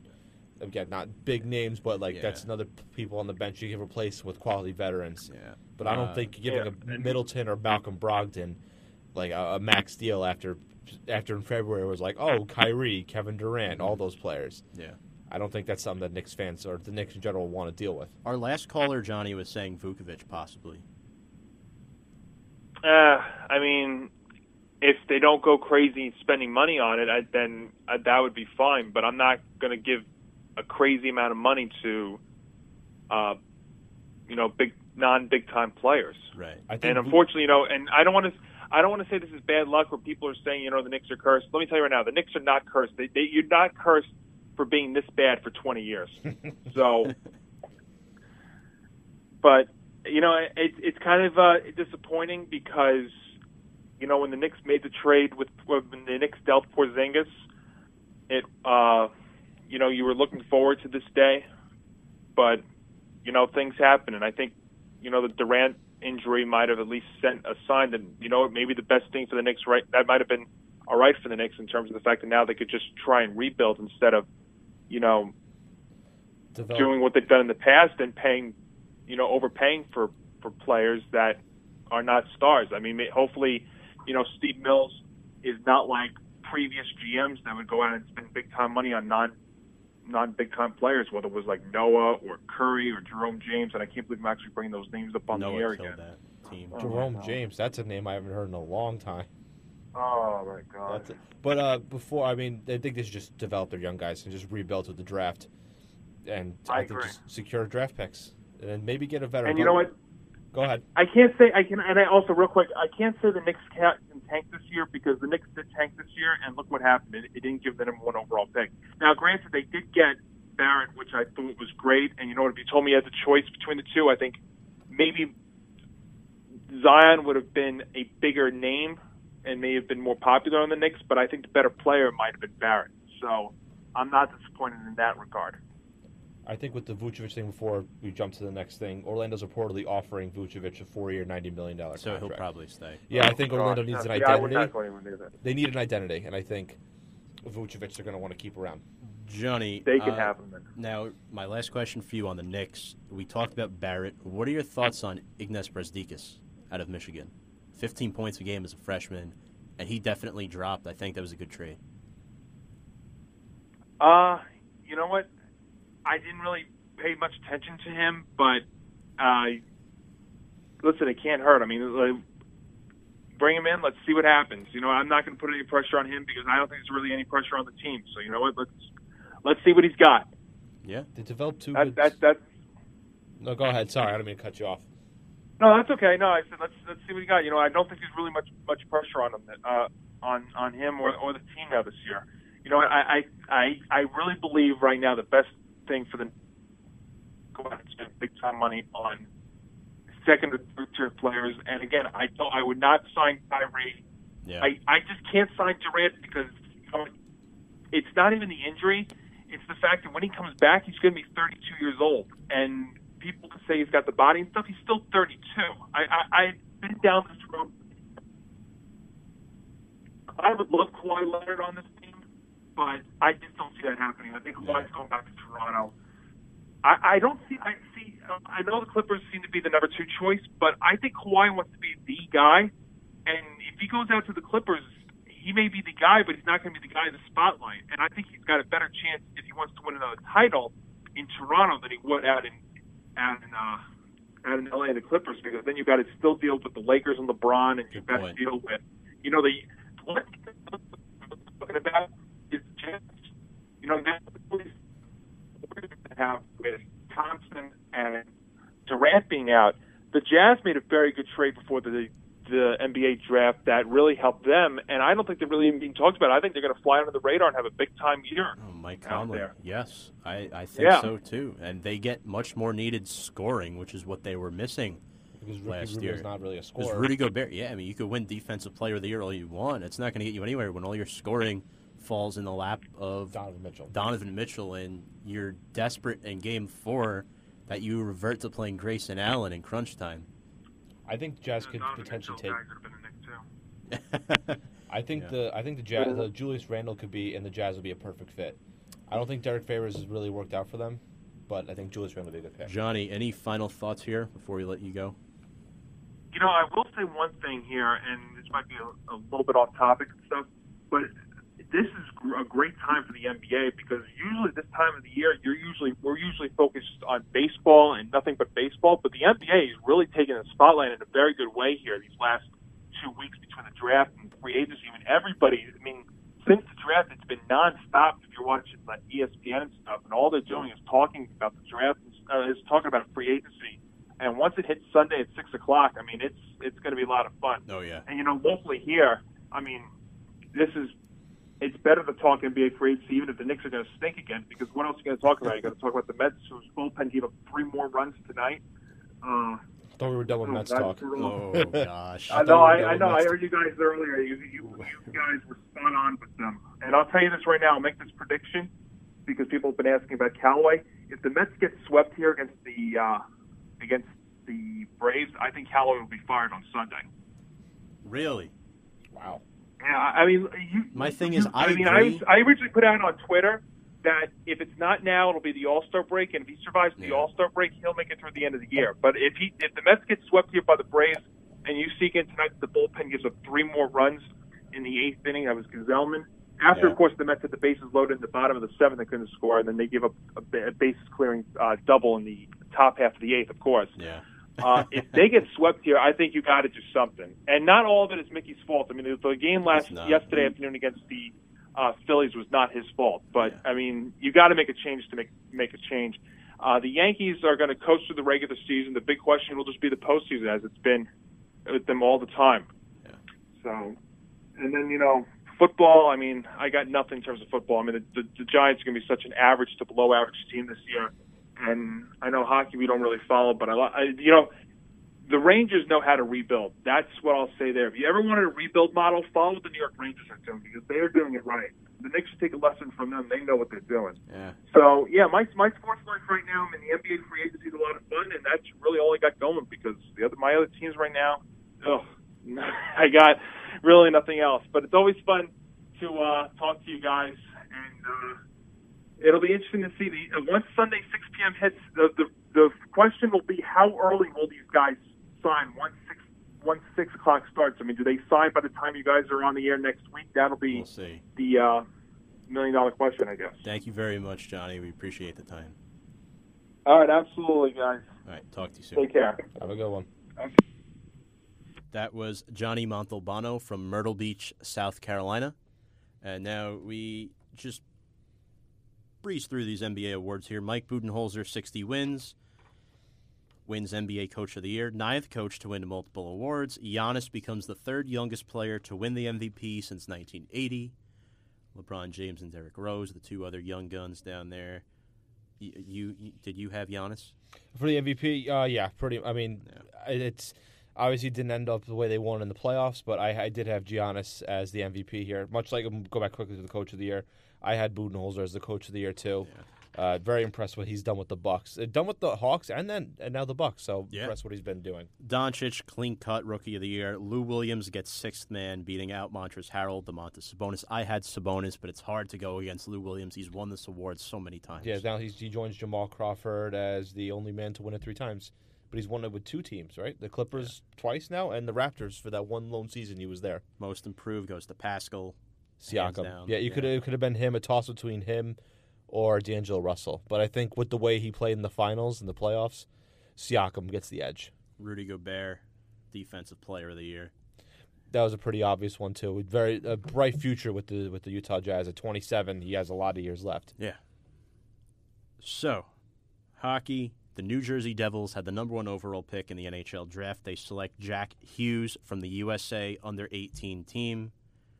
Bravo. I was actually at the Prudential Center a couple weeks ago. We Oh, nice. saw the PLL, the Premier Premier Lacrosse League, Okay, out in Harrison, New Jersey. nice. Uh, one of the post kids got drafted. So yeah, you know, got to hang out in front of the Prudential Center one Saturday night. It was nice out in Newark, but New Jersey, one of the worst hockey teams this season. Jack Hughes, good pick. But the Rangers, it's red, white, and blue. Johnny just talked about the way they're rebuilding. That's the right way to do it. Yeah, probably should follow follow that a little more. Uh, take note, other New York teams. Kaapo Kakko, number two overall out of Finland. Great pick for the Rangers. Good selection. the, uh, uh, interview, he didn't look too excited in the interview. That Yeah, I saw that did, video. It was actually but I just think it's sometimes players are caught candid a little bit. That's Yeah, probably what happened too, there. Yeah, coming from a new country. Probably a little bit not sure. and then the Islanders at number twenty-three select Simon Holmstrom out of Sweden. Interesting pick for them. And Fonz, we're going to end the night on a fun fact. Josh McCown, longtime journeyman quarterback, played for about 9 10 teams, retired from the NFL earlier this offseason after a 17 career. Yes. He was the one who handed off the ball. He played so long in the NFL. Yeah. You know where I'm getting at here. Yeah, no, he I, was I, yeah, I remember seeing this on like his uh, something came up on Twitter that happened. I'm like, no way, and then that's when you think, wait, Emmitt Smith was a Cardinal too. Yeah. that's also another thing. Folks, he was the one who handed off the ball to Emmitt Smith for the final run of his career with the Arizona Cardinals. Impressive career with uh, what Josh McCown able to do. At one point, wanted to stay with the Cardinals long term, but bounced around the league. A true professional, and I'm wishing him the best of luck. Now he's at ESPN as NFL analysis. Exactly. Fonz, great show again. Yeah, awesome. Tom, as always, thank you for having me. I really enjoyed this second show. I'm looking forward to joining once again. Yeah. Maybe we'll have you back on next week or something. We'll see. Yeah, no, um, we'll work it out. a lot of talk next week. We're going to talk more NBA free agency, talk more about Barrett and what the Knicks and Nets did in the draft. We'll see if Callaway survives it to next Friday. Yeah, let's hope. That note, on behalf of Fonz DeFalco, I'm Tom Scavetta wishing all- all of you a good evening. Thank you very much for tuning into our live stream tonight on Facebook Live and listening to us here on The Wave, the sound of LIU. Good night, everyone.